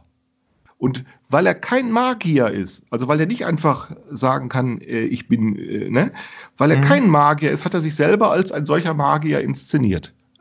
Als ein, ja, als ein, ja, als ein Magier, als ein Schamane, als ein Scharlatan. und wenn ihr nun glaubt, ich sei ein Magier, ja bitte, dann glaubt es, dann glaubt es bitte gerne, aber ihr habt nicht verstanden, wovon ich rede. Und warum könnt ihr das eigentlich nicht verstehen? Darum, darüber hat dieser Beuys nachgedacht. Der, der, was der Beuys für die Kunst war, das war der Luhmann äh, für die Soziologie. Ja, genau. Also das, ähm, da sind wir ja schon, schon fast äh, so. Ähm, ich habe letztens auch auf, auf Twitter was gelesen. Da, da hat so eine, es war tatsächlich eine Frau. Ähm, ging es irgendwie um, was weiß ich, irgendwie Wissenschaft, was weiß ich, bla bla. Und dann äh, hat sie so scherzhaft, äh, also es war so mehr so ins Lächerliche gezogen, so nach dem Motto, ja, ja, ähm, ähm, du musst nur 30 Bücher lesen und, und dann schreibt sich so eine Doktorarbeit von alleine oder irgendwie sowas. Ne? Also, so, und jetzt habe ich gedacht, ne, also ja, jetzt, äh, so, äh, jetzt habe ich mir jetzt hab ich gedacht, na gut, also ähm, jetzt kann man, ähm, dem kann man ja zustimmen oder nicht. Ne? Und Doch, jetzt gibt's, jetzt habe ich gedacht, okay, das nimmst du jetzt ernst. Jetzt liest du, jetzt äh, habe ich mir tatsächlich äh, gedacht, okay, jetzt muss man da irgendwie ein soziales Spiel draus machen, weil ja. sag mal, in die Bibliothek gehen und, und, und, und selber irgendwas suchen oder sowas. Ähm, ähm, das kann ja jeder, ne? also das, das ist noch nicht, jetzt habe ich mir so gedacht, jetzt müsste man eigentlich beliebige Bücher nehmen können. Genau. Und, äh, und in allen Büchern wirst du irgendwas, also aus diesem Kompilat, das müsste, also ich sag mal so, ähm, als, als Dokument ist, ist so eine beliebige Abschlussarbeit, ist ja relativ, also ich habe selber eine geschrieben, ähm, würde ich mal sagen, also wer das mal gemacht hat, unter allen möglichen Schwierigkeiten, ähm, möchte ich behaupten, dass es ohne, ohne groß nachzudenken, wird man wahrscheinlich mit diesem Ansatz irgendeine Abschlussarbeit zustande kriegen. Es ist halt bloß die Frage, wo. Ja. Ne? Also, genau. Ähm, das, du musst halt nur noch, ja, du wirst, und auch dieses Problem ist nicht so schwer zu lösen, irgendeinen Professor zu finden, der das Ganze dann abstempelt. Ja. Und, jetzt, und jetzt habe ich mir so gedacht, naja, also, ähm, und, und ich überlege mir ja, sage ich, okay, alles, was, was, was denkbar ist, wurde schon mal gedacht. Ne? Also ist es sehr wahrscheinlich, dass das in irgendeiner Art, also es gibt ja dieses Voynich-Manuskript und so weiter. Ne? Mhm. Es gibt, oder mhm. was, was wir letztens beim, beim äh, beim Stanislav Lem gelesen haben. Also das ist schon irgendwo, wo, wo der Alfred Tester da irgendwas verklausuliert, da irgendwo nach, äh, aufgeschrieben hat ja. und jemand hat das dann, jetzt, jetzt, kann man, jetzt kann man das ja ernst nehmen. Jetzt kann man ja hingehen und sagen, pass mal auf, genau so stelle ich mir das vor. Irgendjemand hat da in, in irgendeinem Buch, es muss nur noch, oder in, in, vielleicht sogar in mehreren Büchern, hat er was aufgeschrieben, was, was interessant zu wissen ist. Und, und diesen Gedanken, die verfolge ich jetzt. Und jetzt habe ich mir, wie gesagt, deswegen habe ich mir erstmal selber ein paar, ein paar Bücher so und dachte, und jetzt kommt, jetzt kommt ja zur Schwierigkeit. Jetzt muss man sie ja noch selber ernst nehmen. Jetzt muss man ja tatsächlich diese Bücher genau. ernsthaft lesen ja. ähm, und sie tatsächlich durcharbeiten. Ja, mach also, das mal. Aber mach das mal, bitte. Also tu es. Ja, das ja. ist eine schöne Übung. Das ist also, äh, wenn ich, wenn ich Professor wäre, würde ich genau solche Übungen den Leuten empfehlen. Äh, genau solche Übungen. Weil du nämlich siehst, du siehst also, ähm, dass das auch gar nicht abwegig ist, dieser Gedanke. Den kannst du nämlich feststellen, dass, äh, ähm, äh, den kannst du an diesen Plagiatsdiskussionen feststellen. Denn das, genau das ist das, was die Leute tun. Sie lesen nämlich, sie, sie behaupten nun, äh, sie lesen verschiedene Bücher zum selben Thema. Das ist eine Behauptung. Ob die überhaupt stimmt, ist auch noch nicht so eindeutig, ob das alles zum selben Thema ist. Denn was ist schon ein Thema und was ist dasselbe Thema? Das äh, kann ja keiner mehr so eindeutig klären. Aber egal, sie behaupten, ich lese 20, 30, 40 Bücher zum, oder vielleicht sogar 100 und dann lesen sie auch nicht die ganzen Bücher, sondern sie lesen sie nur teilweise. Und dann zitieren sie eigentlich nur, sie fertigen nur Zitatcollagen an und dann kriegen sie Schwierigkeiten, damit ihre Zitate zu dokumentieren.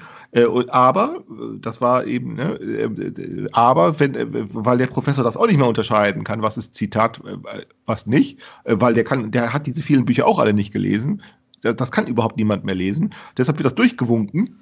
Äh, warum soll man das auch nicht durchwinken? Denn immerhin können die gerade deutsche Sätze schreiben und immerhin die Fußnoten sind an, äh, oder irgendwelche Fußnoten sind an. Sieht also aus wie, also das Vermut, also die, die augenscheinlichen Anforderungen an ein Formular sind erfüllt. Und also wird es durchgewunken, Stempel drauf, Jodel, Diplom, fertig. Und jetzt kommt, und dann auf einmal haben sie Maschinen, mit denen man diese Dinger lesen kann, äh, die jetzt sozusagen die, die mhm. Zeichenkombinationen identifizieren. Und jetzt aber stellen sie fest, oh, ist ja alles, äh, nicht alles, aber nicht weniges davon ist plagiiert. So, und jetzt aber stellen Sie fest, was machen Sie denn da eigentlich, diese Leute? Ja, sie fertigen Zitatscollagen an. Und genau das ist das, was du dann auch tun kannst. Wenn du jetzt sagst, okay, ich radikalisiere das, aber ich mache es sozusagen als eine Art von Selbsterfahrungsexperiment, was ich sehr vernünftig finde. Weil ja, dann wirst du nämlich genau das sehen. Du wirst nämlich sehen, es, es ist nämlich tatsächlich so. Du musst nur noch den Trick finden, jetzt auch noch sozusagen, die, ja, die, die, die, sozusagen die literarische Plastik, die, die literarisch-ästhetische Plastik fertigzustellen, die, oder sagen wir die literarisch äh, wissenschaftliche Plastik fertigzustellen, nämlich die wäre dann, Plastik wäre dann fertiggestellt, wenn du mit dieser Übung auch noch sozusagen Jodeldiplom ausgehändigt bekommst. Naja, genau. Also man könnte, also ich, also ich, ich bin kein Literaturwissenschaftler oder so, aber ich könnte mir vorstellen, dass man es vielleicht einfacher an solchen Sachen, also bei so einem, bei so geisteswissenschaftlichen äh, Geschichten, also ähm, wahrscheinlich eher noch einfacher hat als, äh, nehmen wir mal an, an einem, an einem äh, an einer mathematischen Fakultät oder sowas. Also das ist jetzt bloß so meine kindliche Vorstellung dessen, äh, wie es dazugeht. Ne? Also ich war weder an der Mathematikfakultät noch bei irgendwelchen Literaturwissenschaftlern, ähm, aber das ist so meine, meine Vorstellung. Und aber worauf ich hinaus will, ist, dass ähm, das ist ja das, was mich bei dem Luhmann, also was mir bei dem Luhmann aufgefallen ist, dass der Kilometer äh, äh, Fußnoten hat aus den unterschiedlichsten äh, genau. Gebieten. Und jetzt habe ich mir gedacht, genau, und das machst du einfach, das machst du einfach, ja. Äh, ich will nicht sagen nochmal, aber äh, du, du, du treibst das sozusagen auch noch, noch extrem, indem du dir noch nicht mal die Mühe machst, die, die, die Bücher selber zu suchen, sondern du machst es auf Zuruf. Genau, random. Du machst eine random, du machst eine random Stichprobe, ganz genau. So könnte man genau, sich das du, vorstellen. Du, ja. du, du, auf, auf Zuruf ähm, und, und machst daraus eine, eine Abschlussarbeit, genau. die man äh, und, und, und das und die und jetzt kommen wir wieder zu dieser sozialen Plastik. Wenn es so ist, dass alles, was uns umgibt, also auch sozusagen aus dieser, aus, aus, aus, der, aus dem Verhältnis der, der Menschen, sage ich jetzt mal, untereinander, ne, also aus dieser sozialen Verbindung ist, dann müsste sich ja das in jeglichem Buch irgendwie wiederfinden. Da müsste es also, was weiß ich, Solar äh, in, in seinem Roman, da ist es explizit beschrieben, aber ich könnte mir jetzt auch andere Bücher hernehmen. Ähm, ich habe jetzt hier gerade eins, ähm, äh, wo, wo es irgendwie um Wissenschaftskonferenzen geht oder über diese Autorenregie. Also da lässt sich ja jenseits dessen, was die Leute da so sozusagen aus ihrer eigenen Fachlichkeit beschreiben, beschreiben sie ja auch noch was anderes, äh, nämlich sozusagen, wie, wie, wie, wie geht es denn zum Beispiel bei, an, an, so einem Theater zu? Ne? Also wie ist das? Ne? Oder, oder mhm. bei, der, bei dieser, in diesem Buch der Autorenregie, da hat die einen, einen Trick angewandt, also da, die hat etwas gemacht, also sie, hat, sie hatte eine Schwierigkeit gehabt. Sie hatte die Schwierigkeit gehabt, sie musste eine Unterscheidung finden äh, zwischen der, der Autor hat einen Text geschrieben und am Theater ist was passiert. Und das muss sie ja noch zitieren können. Und da hat sie einfach gesagt, naja gut, das, äh, was ich da am Theater sehen kann, ne, und, und der Weg dorthin, das nenne ich einfach Inszenierungstext. Mhm. Und hat das sozusagen diesen Textbegriff aufgelöst und hat gesagt, naja gut, pff, ähm, ich nenne das jetzt einfach Text. Was ist ein Text? Ein, ein Text ist eine Aneinanderreihung äh, von, von Zeichen und wenn der, äh, wenn der äh, Schauspieler, was weiß ich, äh, lächelt, zwinkert, äh, die Hand hebt, dann nenne ich das Theaterzeichen. Ja. Ne? So, und schon hat sie, hat, sie, hat sie gesagt, genau, und dann ist so eine Inszenierung plötzlich Text. Und das fand ich schon sehr elegant. Also, wie die, wie die das gemacht hat, also auf so eine mhm. Idee zu kommen. Ne? Und das habe ich eben in diesem Buch gelesen, obwohl die das gar nicht beschrieben hat. Die hat über ja. was ganz anderes geschrieben. Ne? Aber ja. das habe ich eben daraus, und da habe ich gedacht, das ist ja interessant, also wie sozusagen Textkonstruktion funktioniert. Also was, was, da habe ich etwas über, über, über Texte gelernt, was ich vorher so nicht wusste. Ich habe immer gedacht, das sind Buchstaben. Nee, stimmt nicht, es sind Zeichen. Ne? So, solche Sachen zum Beispiel. Und das findet man ja in das war jetzt so, einem unbedarften Buch, ne? also wo es über Theaterwissenschaften ging, ne? was jetzt mit, mit, mit Text nichts zu tun hatte. Und jetzt kann ich mir vorstellen, dass es solche Sachen in einer Reihe von, von anderen äh, Büchern eben auch zu lesen gibt. Und jetzt äh, ist jetzt bloß die, die Frage, ähm, aus dieser sozusagen Zusammenwürfelung oder der vermeintlichen ähm, der, der, der Michael hat, der hat gemeint Unsinn. Ne? Aber dann wäre es ja kein Unsinn mehr, sondern es würde ja tatsächlich ein, ein, ein Sinn entstehen. Oder, ja, natürlich, absolut. So.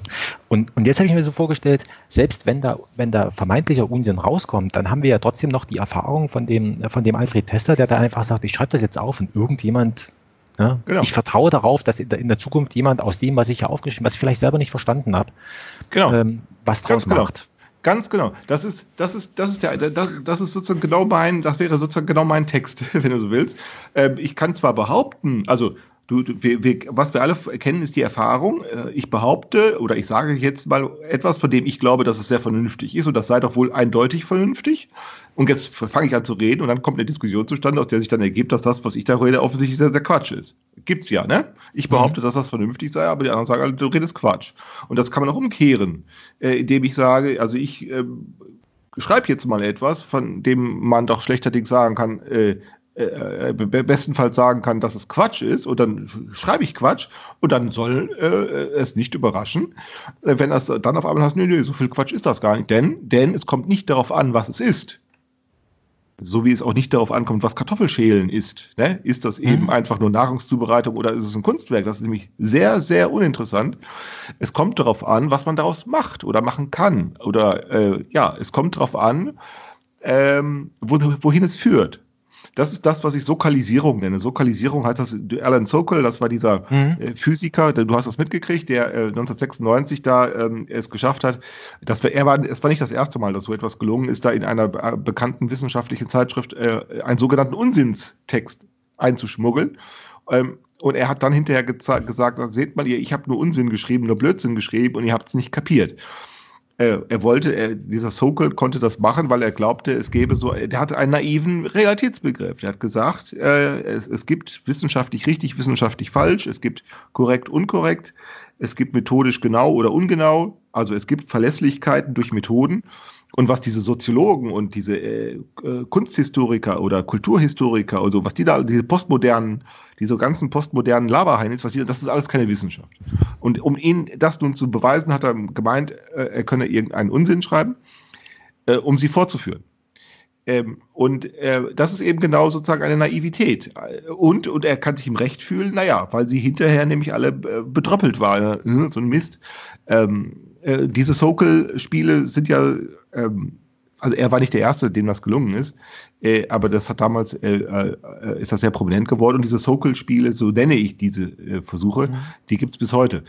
Äh, aber die sind fruchtlos. Warum sind die fruchtlos? Die sind so gesehen fruchtlos, weil die nämlich meinen, also in dem Fall der Redner, der Schreiber, der Autor, ich stelle mich einem Publikum gegenüber und genauso wenig, genauso viel wie die einen behaupten können, es sei eindeutig erkennbar, dass das vernünftig ist, was äh, sie sagen, komme ich und sage, es ist Blödsinn, was ich, äh, was ich sage. Und dann stellen sie fest, es wird gar nicht erkannt. Der Unterschied wird gar nicht erkannt.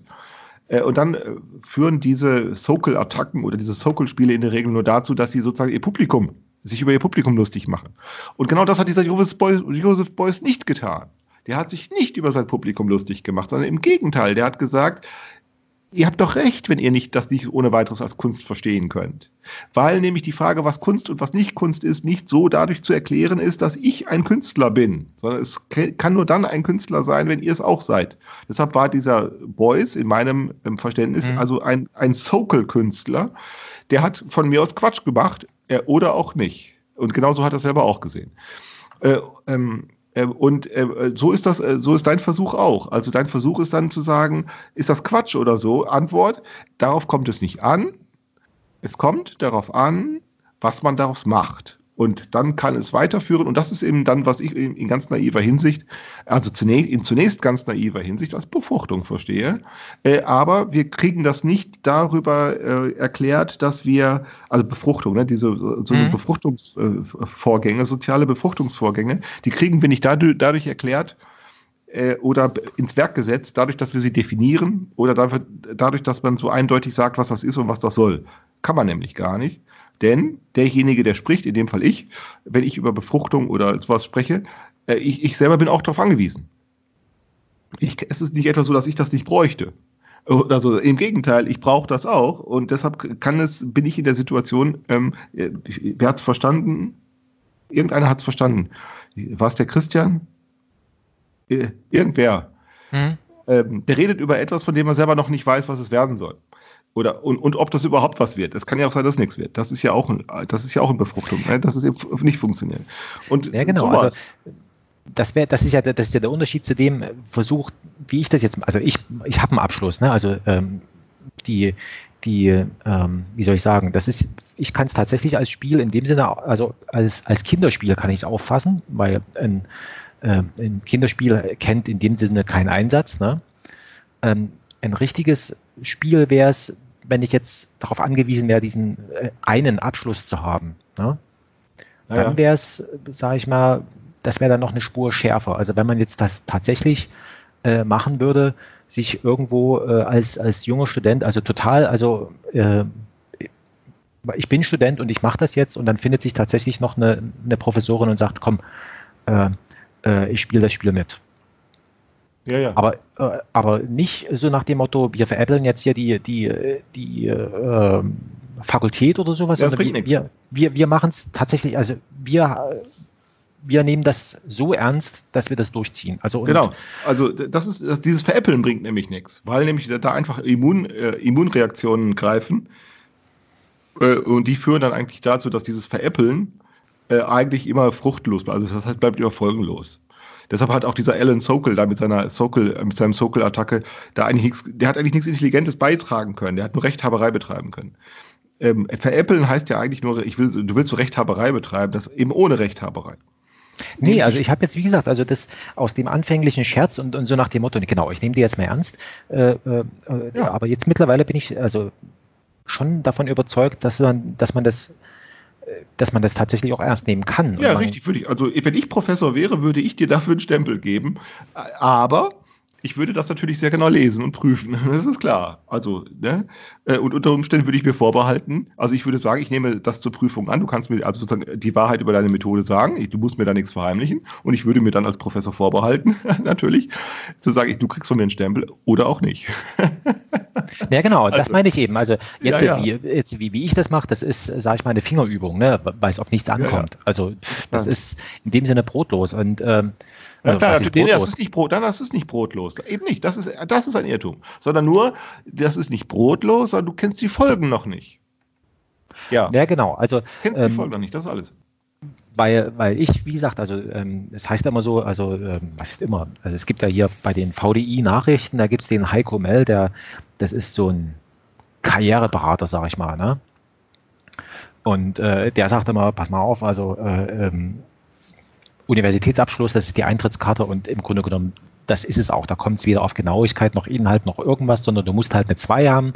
Äh, schlechter soll es nicht sein und das war's dann. Und danach wird dich nie wieder jemand fragen. Ne? Also, ja, aber auch das, äh, auch da, auch das ist nicht so doll. Also das ist ein Jodeldiplom. Ja, genau. Also er, das ist auch so, egal, ob du überhaupt eins hast. So, so und und und die, ähm, die die Frage ist jetzt tatsächlich, also ähm, wenn man jetzt das nochmal so ernst nimmt und sagt, ich gehe, also bei ein Spiel ohne Einsatz, sage ich mal, ist, weiß ich nicht, ich finde das doof. Das ist, äh, ist, ist, ist blöd, aber wenn du jetzt genau. wirklich sagst, äh, nee, ich, so. äh, ich, ich mache das wirklich, ne? Also wie, wie jetzt der, der, der Moritz da mit seinem, mit seinem äh, Podcast, ne? Der sagt, genau. nö, also ich, ich äh, stelle meine, also ich werfe sozusagen meine äh, wirtschaftliche Existenz da rein. Ne? Ja, ja, das und, und ist, sag, das ist auch das, was Wissenschaft, das ist eben, aus diesem Grunde ist das Wissenschaft. Nicht, weil das klug ist, nicht, weil das richtig ist, nicht, weil das exakt ist oder sonst irgendwas, sondern weil damit etwas möglich wird. Und damit ähm, auch möglich wird, das vorher nicht möglich war. Und damit wird auch Motive für weitere Leute geschafft, die sagen, okay, wenn das geht, was geht denn auch noch? Was ich zum Beispiel sehr jammerschade finde, ist, dass ich finde diesen Podcast von dem das neue Berlin, mhm. äh, den höre ich unglaublich gerne. Das ist ziemlich klug, was er da sagt. Und solche äh, Sachen haben an der Universität, sagen wir, zur Reputationsförderung äh, keine Chance. Und das gibt es überhaupt keinen Grund für. Denn wenn man sich das anhört, sehr gründlich, und ich höre sie alle, ich werde sie jetzt alle hören, äh, ne? ja, ja, ja. Äh, nach und nach, ähm, äh, da, da, da, äh, dafür gibt es keinen Grund. Und die, der, der, der Trick der, der Wissenschaftler ist nicht derjenige, der sagt, ich schreibe kluge Sachen auf Das ist so wie derjenige, der sagt, ich, ich, mhm. ich, ich schäle eine Kartoffel, äh, sondern etwas möglich zu machen, das bis dahin nicht möglich war. Ich kann mich übrigens daran erinnern, ganz nebenbei, das, das war ein Gedanke, der mir neulich gekommen war, eine Erinnerung.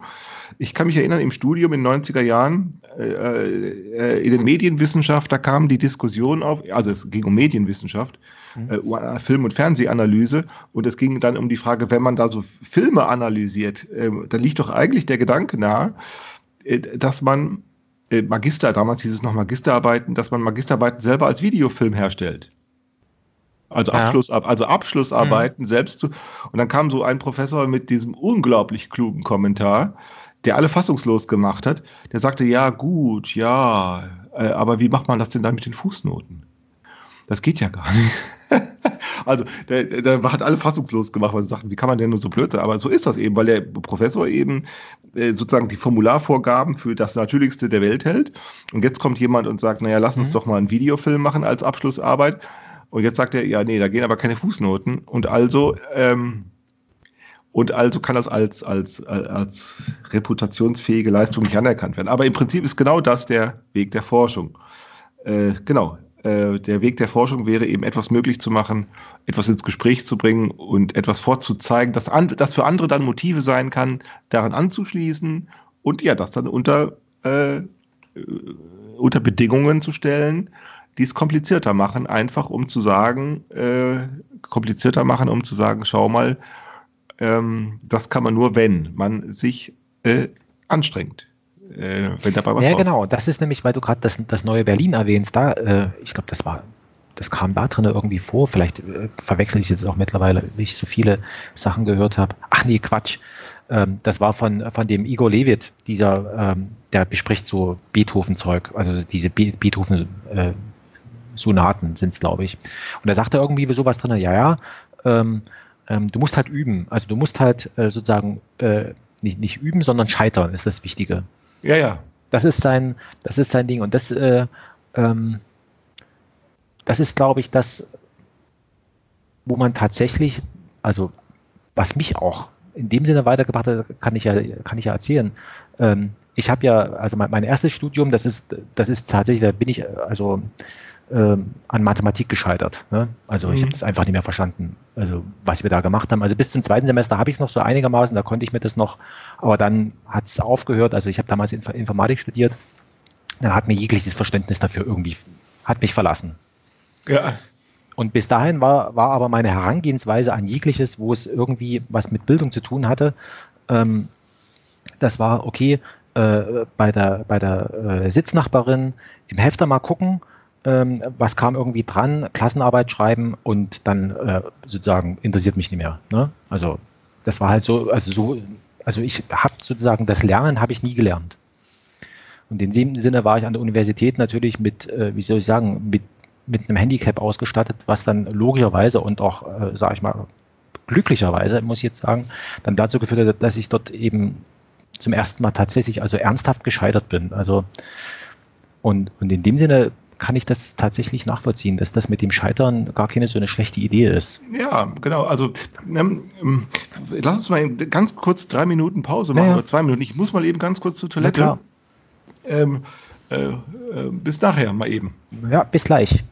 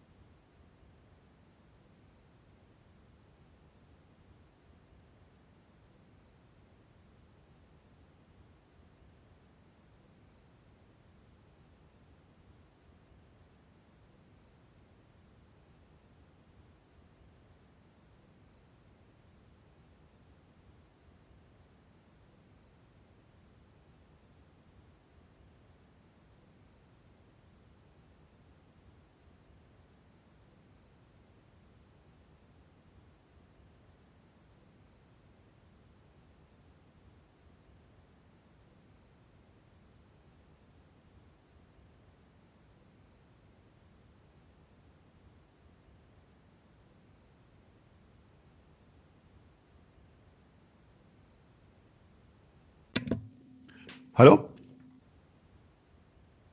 Test ja. 1, Test 1, bist du wieder da? Test bestanden. ich habe hab keine Kamera an. Äh, ich hoffe, du hast nicht allzu lange gewartet.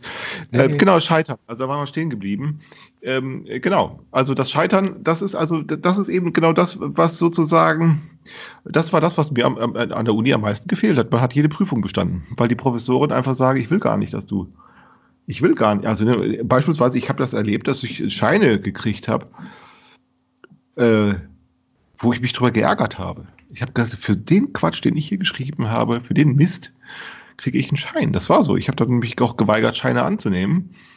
Weil ich gedacht, nee, also ich will dafür keinen Schein haben. Ja, und, und den Professoren war es egal. Ich sagte, pff, mach, kannst, was geht mich das an? Äh, ähm, und ich habe dann auch, ich war im Studium immer sehr fleißig, nicht nur ähm, im Schreiben, sondern ich habe auch immer gerne den anderen geholfen äh, beim Schreiben, also auch beim Korrekturlesen und so, weil ich einfach immer wiss, auch wissen wollte, was schreiben die so, ne?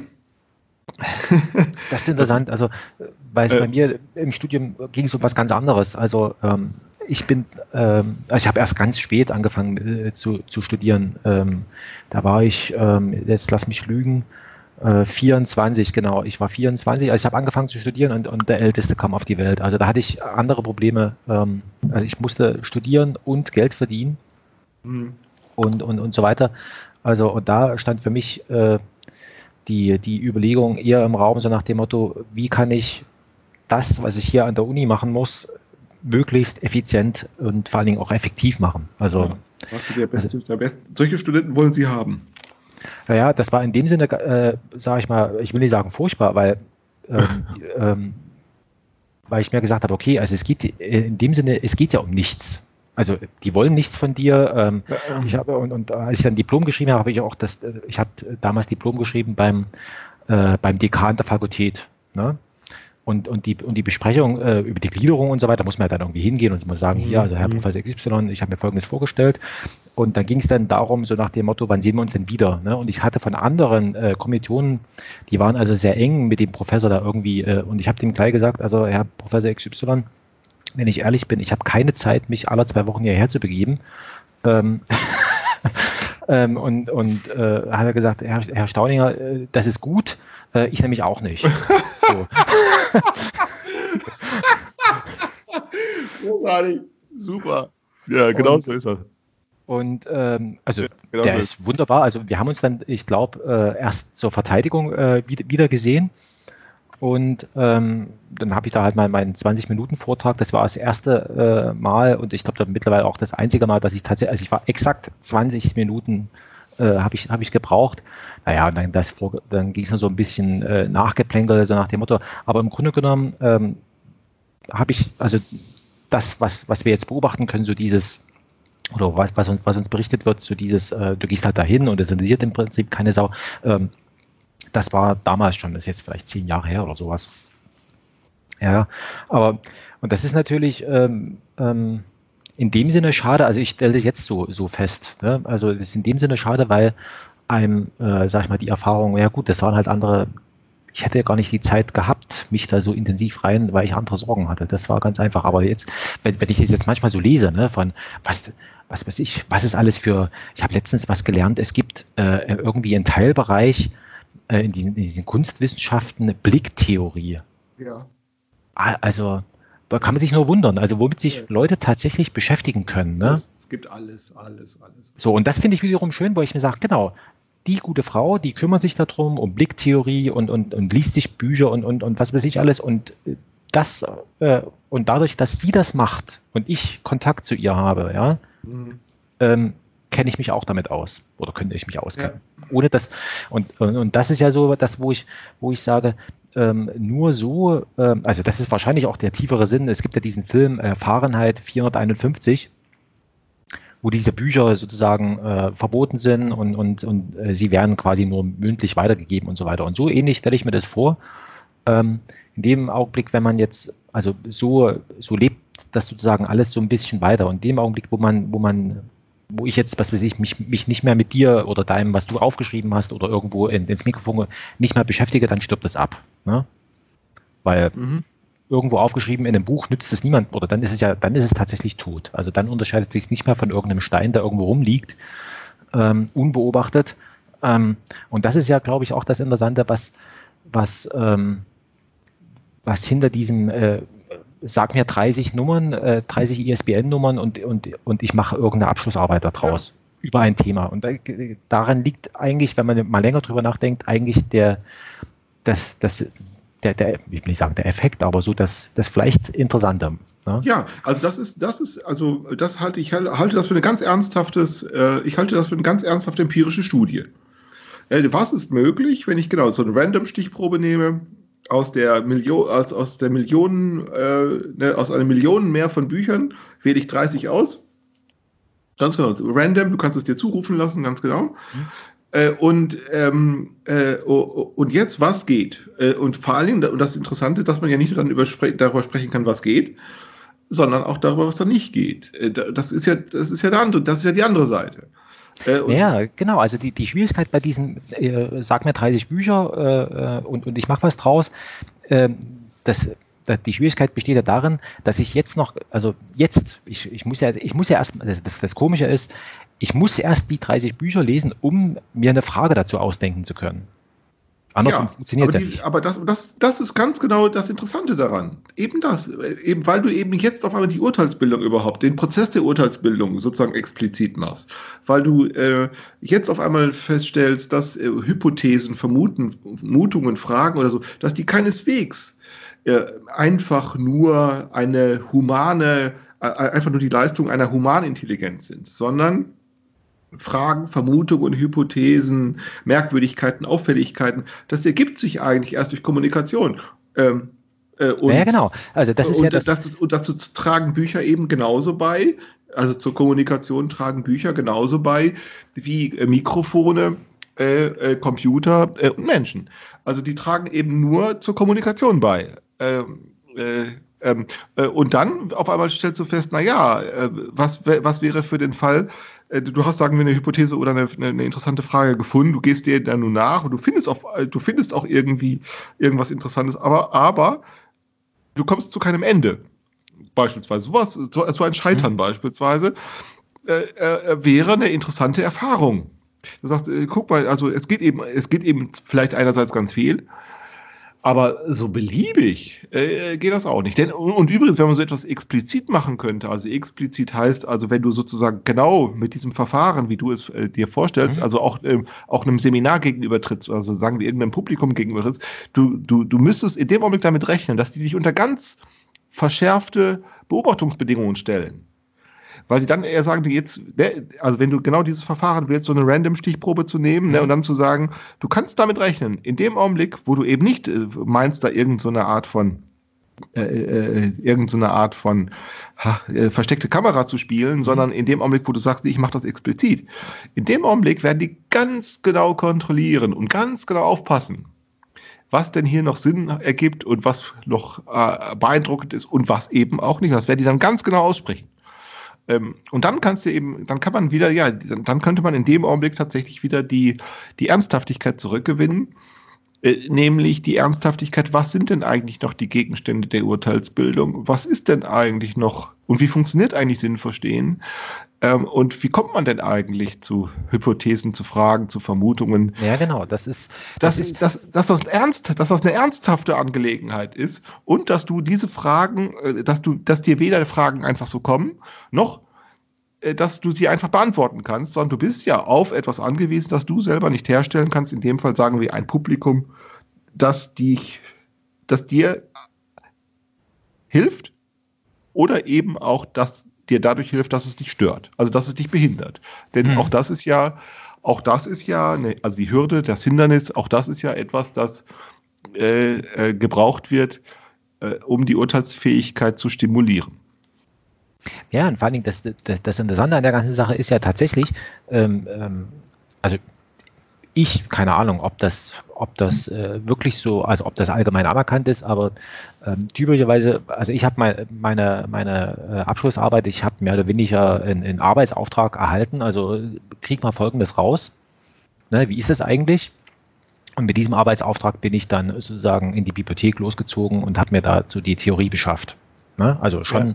so. Und jetzt, jetzt wäre es ja umgekehrt. Also ich habe sozusagen die, die Bibliothek und muss äh, sozusagen, ähm, welche Frage beantwortet denn die, die also sozusagen nicht, ich komme nicht mit, mit einer Frage hin, sondern das Ding, das stellt mir eine, also sozusagen stellt mir eine Frage. Das ist ja was ganz anderes. Ne? Also welche Frage kann ich, andersrum, welche Frage kann ich mit dieser Bibliothek aus diesen 30 Büchern, kann ich da beantworten? Ne? Nicht welche, sondern, ja genau, also welche Frage unter anderem kann ich damit beantworten? Das ist doch eigentlich das, das Interessante, dass das ist eben nicht mehr sozusagen, ich habe mir was überlegt, was ich wissen will, sondern ich lese das einfach unbedarft und dann, und dann stelle ich fest, ah, alles klar, die, wie jetzt dieses eine Buch hier, äh, das beantwortet mir die, die, die, die Frage, wie kann ich eine, eine Theaterinszenierung in einen Text verwandeln? Ja? Das hat mir ja die, die, ja. hat ja die, die, die, die Frau da beschrieben. Ja. Also oder anders, in dem Buch stand das irgendwie, sie hat es nicht beschrieben, wie sie das macht, sondern sie hatte einfach sozusagen, ich konnte es nachvollziehen, wie sie das gemacht hat. Und das ist eigentlich das, das Interessante, dass man dann wiederum ähm, etwas erlangt, was man vielleicht ähm, ein offenes Auge vielleicht nennen könnte, oder? Indem man seine, seine Umgebung, wie auch immer, anders betrachtet, indem man sagt, nämlich, äh, welche, welche, mit, mit welchen Fragen äh, wendet sich das Ding eigentlich an mich?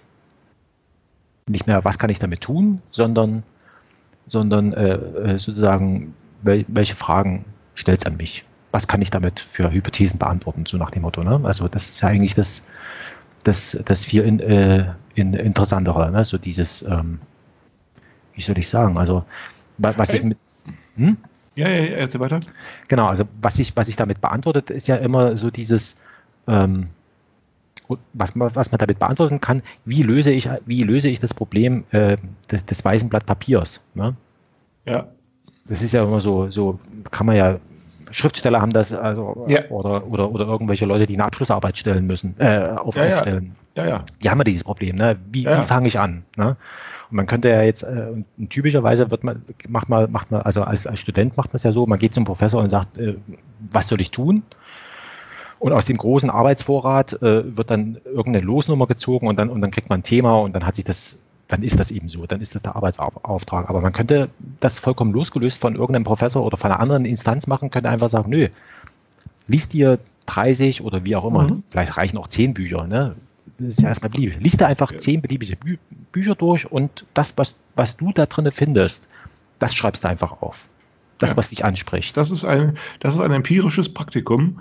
Ähm, es geht eben nicht nur darum, äh, Aufgaben zu lösen, sondern es geht überhaupt daher äh, herauszufinden ja. bei, bei so einer Übung, was ist, also welche Auf, also nicht eine Aufgabe zu lösen, sondern überhaupt zu sagen, was kann ich denn noch als Aufgabe ernst nehmen? Also was sind denn noch Aufgaben? Ja, genau. Also das, das meine ich eben. Ne? Das ist so dieses äh, sozusagen nicht, äh, ähm, ja, ganz, weißt schon, wie, wie ich meine. Also es lässt sich für mich noch schwer in, in Worte fassen. Und das ist halt so eine, so eine, so eine, für mich, also keine, keine Ahnung. Und das ist äh, was, was ziemlich seltsam ist, was, was wir, was wir da sehen können, nämlich das aus einem, aus so einem vermeintlichen Twitter-Spaß, ne? So nach dem Motto, ja, ja, komm.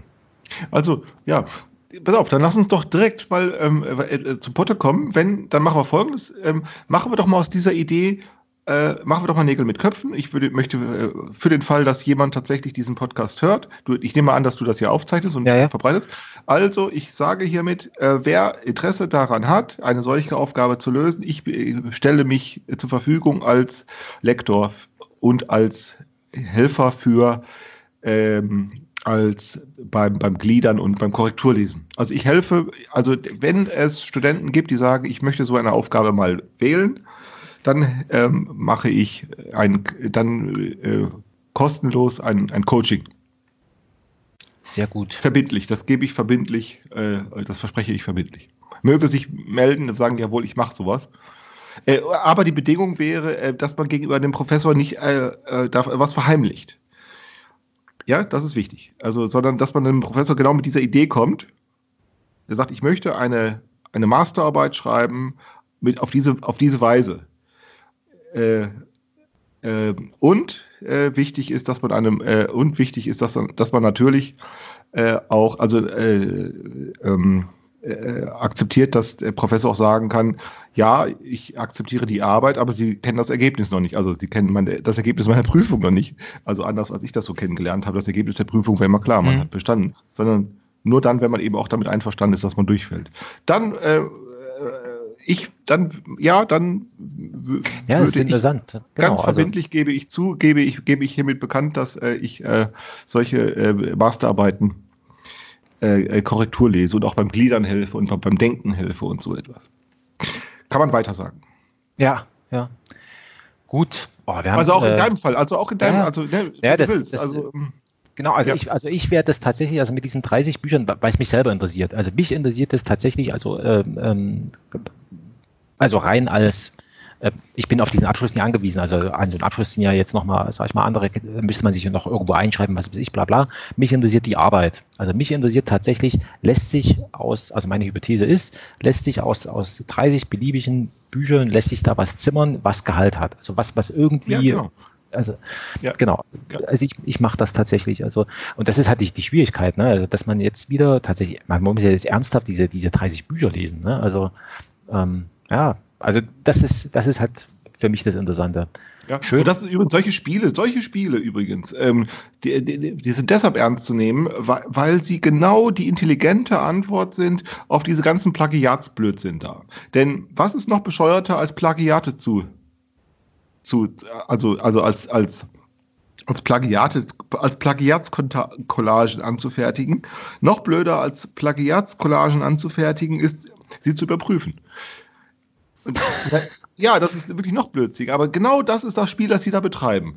Der ein, die einen fällen, den, einen, den einen fällt nichts Intelligentes mehr ein, also machen sie noch irgendwas Blödes, weshalb die anderen, dann die Prüfer, hingehen und sagen, wenn die was Blödes machen, dann machen wir es noch blöder. Das ist wirklich eine, eine, ein, ein, ein, ein Steigerungswettkampf um, äh, um Dämlichkeiten. Da geht es um nichts mehr. Da geht es also, da geht es um keine, da, und vor allem, man muss ja nun sehen, dass diese Plagiatsprüfung nicht einmal, äh, diese Plagiatsprüfung, die ist wahrscheinlich weniger intelligenzaufwendig als das Herstellen. Äh, denn man, man, kann ja nicht einfach glauben, übrigens, äh, ganz nebenbei, wenn ich das mal kurz sagen darf, ähm, das mit dieser, das mit diesem äh, Plagiieren, das ist nicht so, dass die Leute das mit Absicht machen. Das ist nicht so. Nee. Das sind keine Betrüger, das sind auch keine Verbrecher. Ich habe das eben bei meiner Magisterarbeit äh, beobachtet. Ähm, ich habe ähm, bei mir ist es nun tatsächlich so, ich habe, äh, es gibt ja sehr, sehr, unterschiedliche Begabungen. Tatsächlich habe ich die Begabung, dass ich relativ, mir relativ schnell Text merken kann. Äh, da ist es tatsächlich so, ähm, wenn ich, äh, äh, ich habe, ich hatte bei, in der Schule beispielsweise äh, Englisch, äh, als Fremdsprachenunterricht Englisch, Französisch und Latein, ich hatte die Schwierigkeiten, mir Vokabeln zu merken. Ich musste sie nur lesen. Oder zweimal lesen, dann, dann hatte ich sie mir gemerkt. Und ich hatte dann bei der Magisterarbeit äh, ähm, mir angewöhnt, äh, Textpassagen äh, zwei oder dreimal zu lesen. Ähm, äh, ähm, und dann ist mir hinterher beim Schreiben völlig vergessen, habe ich völlig vergessen, dass ich sie mir gemerkt hatte und habe dann eigentlich auswendig, ohne dass ich das merkte in dem Augenblick, habe ich sie aufgeschrieben und erst hinterher habe ich in meiner Magisterarbeit Plagiate entdeckt. Die waren nicht sehr genau, also es waren schlechte Plagiate. Aber ähm, äh, äh, ähm, ja, das, das ist äh, tatsächlich gefährlich. Also ähm, weil man gerät, wenn man so ein Buch liest, nämlich leicht in so in diesen Buchduktus hinein ja. und dann kann man sich, dann kann man nicht mehr unterscheiden, denke ich das, habe ich das gelesen? Wie auch immer. Also, also ähm, äh, ich glaube nicht, dass dieses, also äh, ich glaube schon, dass diese, dieses inflationäre Plagiieren, ich glaube schon, dass das so ein Copy- und Paste-Phänomen ist. Das glaube ich bestimmt. Ähm, aber denen unter, zu unterstellen, äh, also sie, sie wollten, sie wollen betrügen oder so, ist völlig dummes Zeug. Das ist, wollen sie eben gar nicht. Sondern sie wollen genau das Gegenteil. Sie wollen eigentlich nur, ähm, äh, der, der Autor will eigentlich nur darüber reden, äh, worüber man in einer, innerhalb eines anderen Kontext, Kontextes auch noch reden kann. Äh, also, denn das ist ja genau das, was da passiert. Da passiert ja bei das, was die da herausfinden, diese Plagiatsjäger. Die finden ja eigentlich gar keine Plagiate heraus, sondern die finden ja eigentlich Kontextbewegungen heraus. Aber dafür interessieren die sich gar, also für die Kontextbewegung. Ne, dafür interessieren die sich gar nicht, mhm. sondern sie waren nur, sie finden nur zehn äh, Buchstabenkombinationen oder 20 Buchstabenkombinationen, die identisch sind. Also das, was man sozusagen mhm. mathematisch berechnen könnte. Und dann behaupten sie, das sei ein Plagiat. Wenn man aber mal darauf schaut, in welchem Kontext das überhaupt eine Rolle spielt, was da angeblich identisch sei, dann stellt man fest, nö, das ist es eigentlich gar nicht, denn es findet genau das statt, worüber sich jeder beschwert, der zitiert wurde ordentlich, was passiert nämlich in aller Regel? Äh, die fühlen sich falsch verstanden, weil nämlich der Kontext sich auf einmal geändert hat. ja, ja, das passiert nämlich so. Also äh, deshalb ein Professor ist, deshalb sind Professoren immer so schnell beleidigt, weil sie nämlich, wenn sie, deshalb, also ich möchte nicht wissen, wie viele Professoren froh sind, dass sie, äh, dass sie äh, nicht zitiert, also dass sie plagiiert werden ohne zitiert zu werden. Also, dass sie einfach nur plagiiert werden, weil sie sagen, um Gottes Willen, gut, dass mein Name nicht genannt wurde. also ehrlich, also wirklich wahr. Also, du, du, man, also, also man soll sich nicht, man soll ja Professoren nicht für blöd halten. Also, also, ne, ich, ich, deshalb sind es ja auch nicht die Professoren, die diese Plagiate prüfen, weil sie sagen, gut, dass mein Name nicht genannt worden ist. Ja, sicher, ja, sicher, weil, weil, weil, weil der Kontext sich verschiebt. D deshalb ist dieses Zitieren genauso blöd wie dieses Plagiieren und noch blöder als das ist dieses Plagiats, ist diese Plagiatsprüfung. Ja. Darüber wollte ich mit dem Jan sprechen, äh, äh, irgendwann mal im Februar. Äh, und aus diesem Grunde finde ich dein, deine Idee, äh, ähm, deine Idee äh, sehr gut, äh, weil sie eine angemessene Reaktion auf genau diese Irritationen ist. Sehr gut. Ja, ich verfolge das weiter. Also ähm, ah, ich finde das, ich das gut, dass wir heute nochmal über diesen, über diesen Boys da geredet haben mit diesem sozialen Plastik. Also das hat mir irgendwie keine so eine richtige Ruhe gelassen. Mit diesem Gesamtkunstwerk und so weiter. Ist komisch. Manchmal springen einen so, so Begriffe an und ähm, naja, also so man muss das, ich, ich habe also das auch bei, bei Wikipedia gelesen, ne, dass die soziale Plastik und das Gesamtkunstwerk, dass das da in einem Atemzug genannt wird, da bei Wikipedia, das ist dummes Zeug. Also man muss wirklich sehen, der Beuys hat äh, eine, äh, der Beuys hat tatsächlich äh, versucht, die Kunst von, von der anderen Seite zu überholen. Mhm. Und es gibt zwischen dem Geniekonzept ähm, des 18. und dann äh, der Auftürmung dieses Geniekonzepts ne, in der in der in der Künstler oder in der in der Person des Künstlers oder des Wissenschaftlers des 19. Jahrhunderts äh, und dem, was Joseph Beuys dann darauf, das gibt da keine Continuity, sondern Beuys hat ganz radikal gesagt, ich beende diesen Quatsch. Wir haben keine Gestaltungsprobleme mehr als Künstler, sondern wir müssen das, wenn wir überhaupt noch Künstler nennen, sein wollen, dann unter andere Verschärfungsbedingungen stellen. Also bei dem war es eben die Idee dann, äh, ich bin eigentlich gar kein Künstler, äh, es sei denn, die anderen sind auch welche.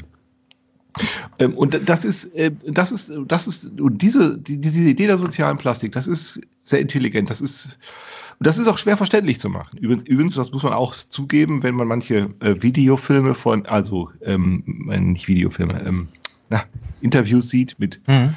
mit, mit Boys, naja, die glücklichste, die glücklichste Art, das mitzuteilen, hat er auch nicht immer gehabt. Äh, übrigens, was umso schwerer ist, weil das ja auch in, in, im Fernsehen dann gesendet wurde und Fernsehen ist nun äh, damals noch ein Medium, äh, noch in 70er Jahren mhm. noch gewesen, die immerhin sich die Mühe gemacht haben, so, über, über so etwas zu berichten, was sie heute nicht mehr tun würden. Aber auch da war das Fernsehen äh, kaum geeignet dazu, so etwas verständlich zu machen. Und diese Filme sieht man dann heute bei Video und da hat man dann äh, bei, bei YouTube als Video und ähm, dann hat man schon manchmal den Eindruck, ganz glücklich ist der Boys da nicht. Äh, äh, also, äh, also ganz, eine gute Figur macht er nicht immer. Ja. Aber das hängt aber eben auch damit zusammen, dass diese Journalisten auch dumme Fragen stellen. Naja gut, das also, ist dann immer die, so, so, so, so, die Frage, also was, was, ist, was, ist eine, was ist eine kluge Frage, die man diesem Menschen noch stellen kann? Also, ähm, also sozusagen, ähm, ohne äh, selber ja. blöd dazustehen. Also ja, entweder man, man sagt, also pass mal auf, ich weiß es, also ich weiß nicht, welche Frage ich die, wie, wie ich das stellen soll. Ich habe jetzt hier den Auftrag, was soll ich irgendwie ja, ja, genau, machen? Richtig, ja, genau, ja, genau, ja, genau, ja, richtig. Also. Also, Be also Befruchtung, also, ne, also schön, dass du drüber, schön, dass du das Thema angesprochen hast. Ich, ähm, ich, ich mache ja auch einen Podcast ja, ja. und ähm, ich habe mir das auch auf den Zettel geschrieben, also so, äh, soziale Plastik beziehungsweise politisch-ökonomische Plastik. Mm, aber ich hatte gedacht, das noch weiter nach hinten zu schieben. Ah, ähm, aber vielleicht äh, ist jetzt das Gespräch mit dir ein Grund, ähm, das vielleicht doch ein bisschen weiter nach vorne zu ziehen, aber ich hatte das eigentlich nach ganz hinten gesetzt. Ja, nee, mach. Also ich, äh, ich, äh, ich verfolge das, äh, was du machst. Ich werde es auch verlinken. Ich finde das, finde das, ich finde es gut. Ähm, und was, was ich kann sogar noch sagen, warum ich das gut finde. Ähm, weil es sozusagen mich selber in meinen eigenen Gedanken, also nochmal, vielleicht woanders nochmal nachgucken lässt oder sowas. Ne? Also das ist immer so dieses, man hat ja so ein bestimmtes Weltbild, ähm, irgendwie, wie, wie, wie, wie sich Dinge so verhalten oder wie, wie Dinge sein können. Und das finde ich gut, dass dann nochmal ein anderer Gedanke, und das mit dieser Befruchtungsökonomie, das ist ja, sage ich mal, das ist schon echt interessant. Also, aber eben, und so bin ich ja drauf gekommen, mit dieser äh, sozusagen Überfluss eigentlich so als überquellende Natur aufzufassen und dann ist es eben so. Und damit ja, ich meine, das sind unsere gesellschaftlichen Tatsachen. Ja, ja, ja. Ich möchte dir sagen, äh, da kann mir jemand, äh, da kann, da möchte ich, also ich möchte davon ausgehen, dass wir diesen Überfluss eigentlich fast nicht mehr aushalten können. Und in Wirklichkeit halten wir nicht aus, wir halten, es ist nicht so, dass wir diesen Überfluss nicht aushalten können, sondern in Wirklichkeit ist es so, dass wir es nicht aushalten können, möchte ich vermuten. Also im Sinne einer Hypothese. Ich, ich, ich vermute, dass wir nicht unter dem Überfluss leiden, sondern darunter, dass wir keine oder kaum Möglichkeiten, also kaum äh, relevante Möglichkeiten haben, den zu nutzen.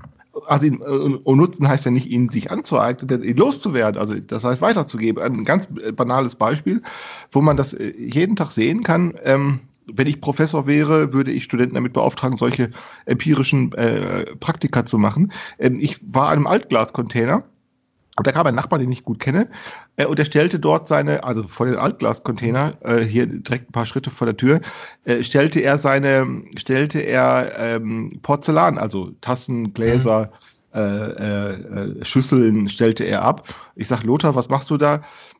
Und dann sagte er, naja, das ist Erbschaft von meiner, äh, von seinen Eltern irgendwie und mhm. wir haben das alles schon. Und dann stellte er das da ab, also vor den Altglascontainer. Ich sag, das kannst du doch da nicht reinschmeißen. Er sagt, da will ich auch gar nicht. Ich will das auch gar nicht da rein. Ich will das, äh, das ist gutes Zeug. Das ist, äh, sondern ich habe gedacht, wenn hier die Leute vorbeigehen, äh, da können Sie es mitnehmen. Und ich habe gesagt, das werden Sie nicht tun. Äh, und dann sagte er, wie, ja, wieso, das ist doch gutes Zeug. Ich sage, ja, ja, sicher ist das alles gute Sache. Ja, aber die, die Leute, die haben auch alle die Schränke voll. ja, ja, ja, also das ist der Grund. Also nicht etwa, weil das äh, gebraucht ist oder so, denn bei Porzellan, das, das spülst du, das spülst du die Waschmaschine, ja, genau. äh, die Spülmaschine, das ist nicht so, dass das ist nicht unhygienisch und nichts, sondern darauf kommt es nicht an, sondern weil die Leute auch alle die Schränke voll haben, deshalb will das keiner und deshalb muss es irgendwann wieder mitnehmen, was er dann auch zähneknirschend getan hat. Er, er meinte, es könnte doch als War, also als Gebrauchsgegenstand, als qualitativ mhm. guter Gebrauchsgegenstand irgendeine Überzeugungswirkung haben, wenn man es einfach hergibt. Mhm. und äh, für ihn war der auf einmal der Gedanke ganz überraschend, dass ich ihm gesagt habe, nö. Die Leute wissen auch mit ihrem Krempel nicht wohin. Ich habe das vor ein paar Jahren hier im Dorf gehabt, da haben sie so einen Flohmarkt hm. gemacht. Alle boten, alle boten auf ihrem Flohmarkt Sachen an, die keiner kaufen wollte. Und, und nicht etwa, weil die Sachen schlecht waren. Das waren tolle Sachen. Einfach nur. Keiner hat gekauft. Nicht, nicht, weil die Leute kein Geld hatten und nicht, weil sie geizig waren, sondern weil sie nicht mehr wussten, wohin mit dem Krempel. Ja, das habe ich ja, ich habe jetzt bei mir jetzt hier auch so eine, so eine ähnliche Beobachtung gemacht. Ich, äh, ich habe ein, ein Holzregal gebaut, von dem ich annahm, also dass es quasi unendliche Größe hat. Ne? Also du kannst, also das wird nie voll werden. Und jetzt habe ich festgestellt, nee, das hat keine zwei Wochen gedauert, ist das voll. Und, ja. und äh, ja. Und meine Vermutung ist, äh, dass das mit jeglichem, also man, genau. es, du kannst unendlich große Lagerflächen äh, dir irgendwie anschaffen und du wirst feststellen, in, innerhalb äh, genau. ganz kurzer Zeit. Also ich habe äh, neulich, ja genau, also ähm, entschuldige, wenn ich dich unterbreche, aber das, ja. das fällt mir gerade ein. Ähm, ähm, ich war beim, beim Bäcker, in der Nähe vom Bäcker, da steht ein, ein Container, da kann man Alt, Altkleider einwerfen. Mhm. Ich, ich muss davon ein Foto machen. Äh, und äh, Altkleider und ich glaube Schuhe. Also, und dann steht ja. natürlich dabei so ein, so ein Einwurf und dann steht und dann steht da so ein, so ein Siegel, steht da auf dem Container drauf und da steht drauf, ich muss davon ein Foto machen. Da steht drauf, ähm, da steht drauf, dass es verboten ist, weitere Container hinzustellen, die nicht dieses Siegel haben. Mhm. Also es geht Aber darum, dass es, dass es, der, dass es irgendeine Zertifizierung gibt, also eine genehmigte, also das heißt, es ist genehmigt worden, diesen, diesen Container dahinzustellen.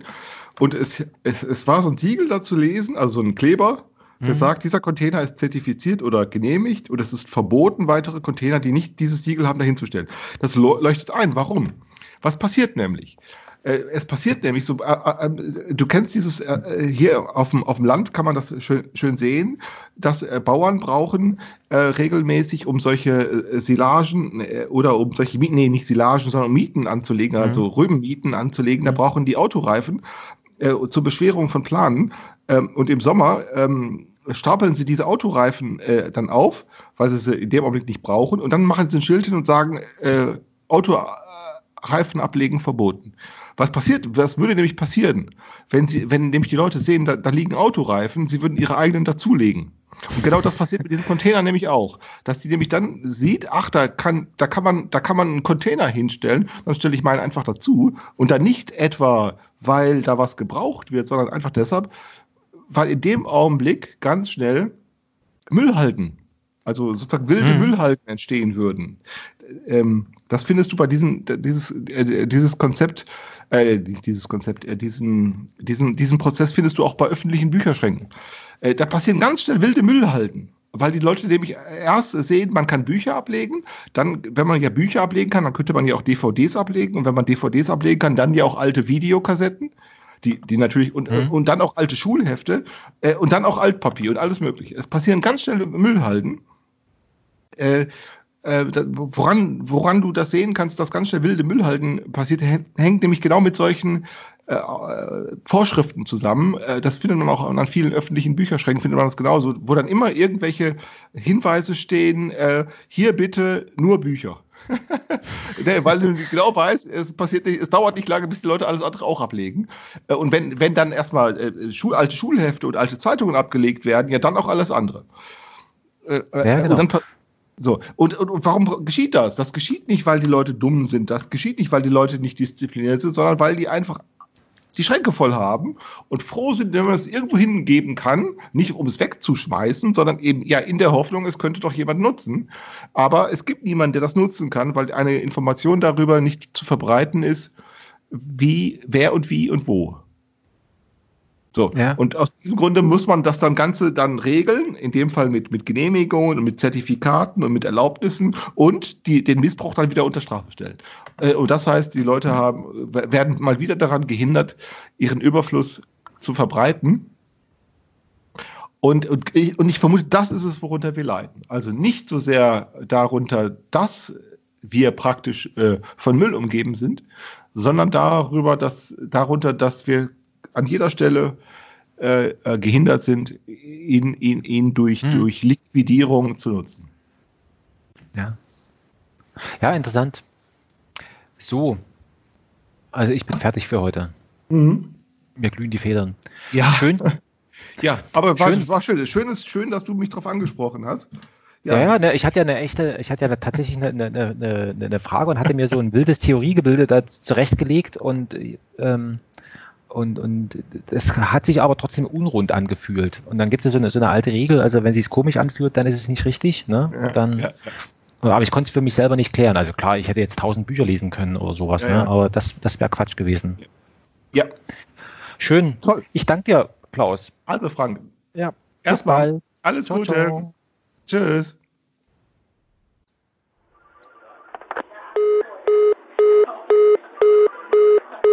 Helaas is de verbinding om radiotechnische redenen verbroken. Probeert u het later nog eens.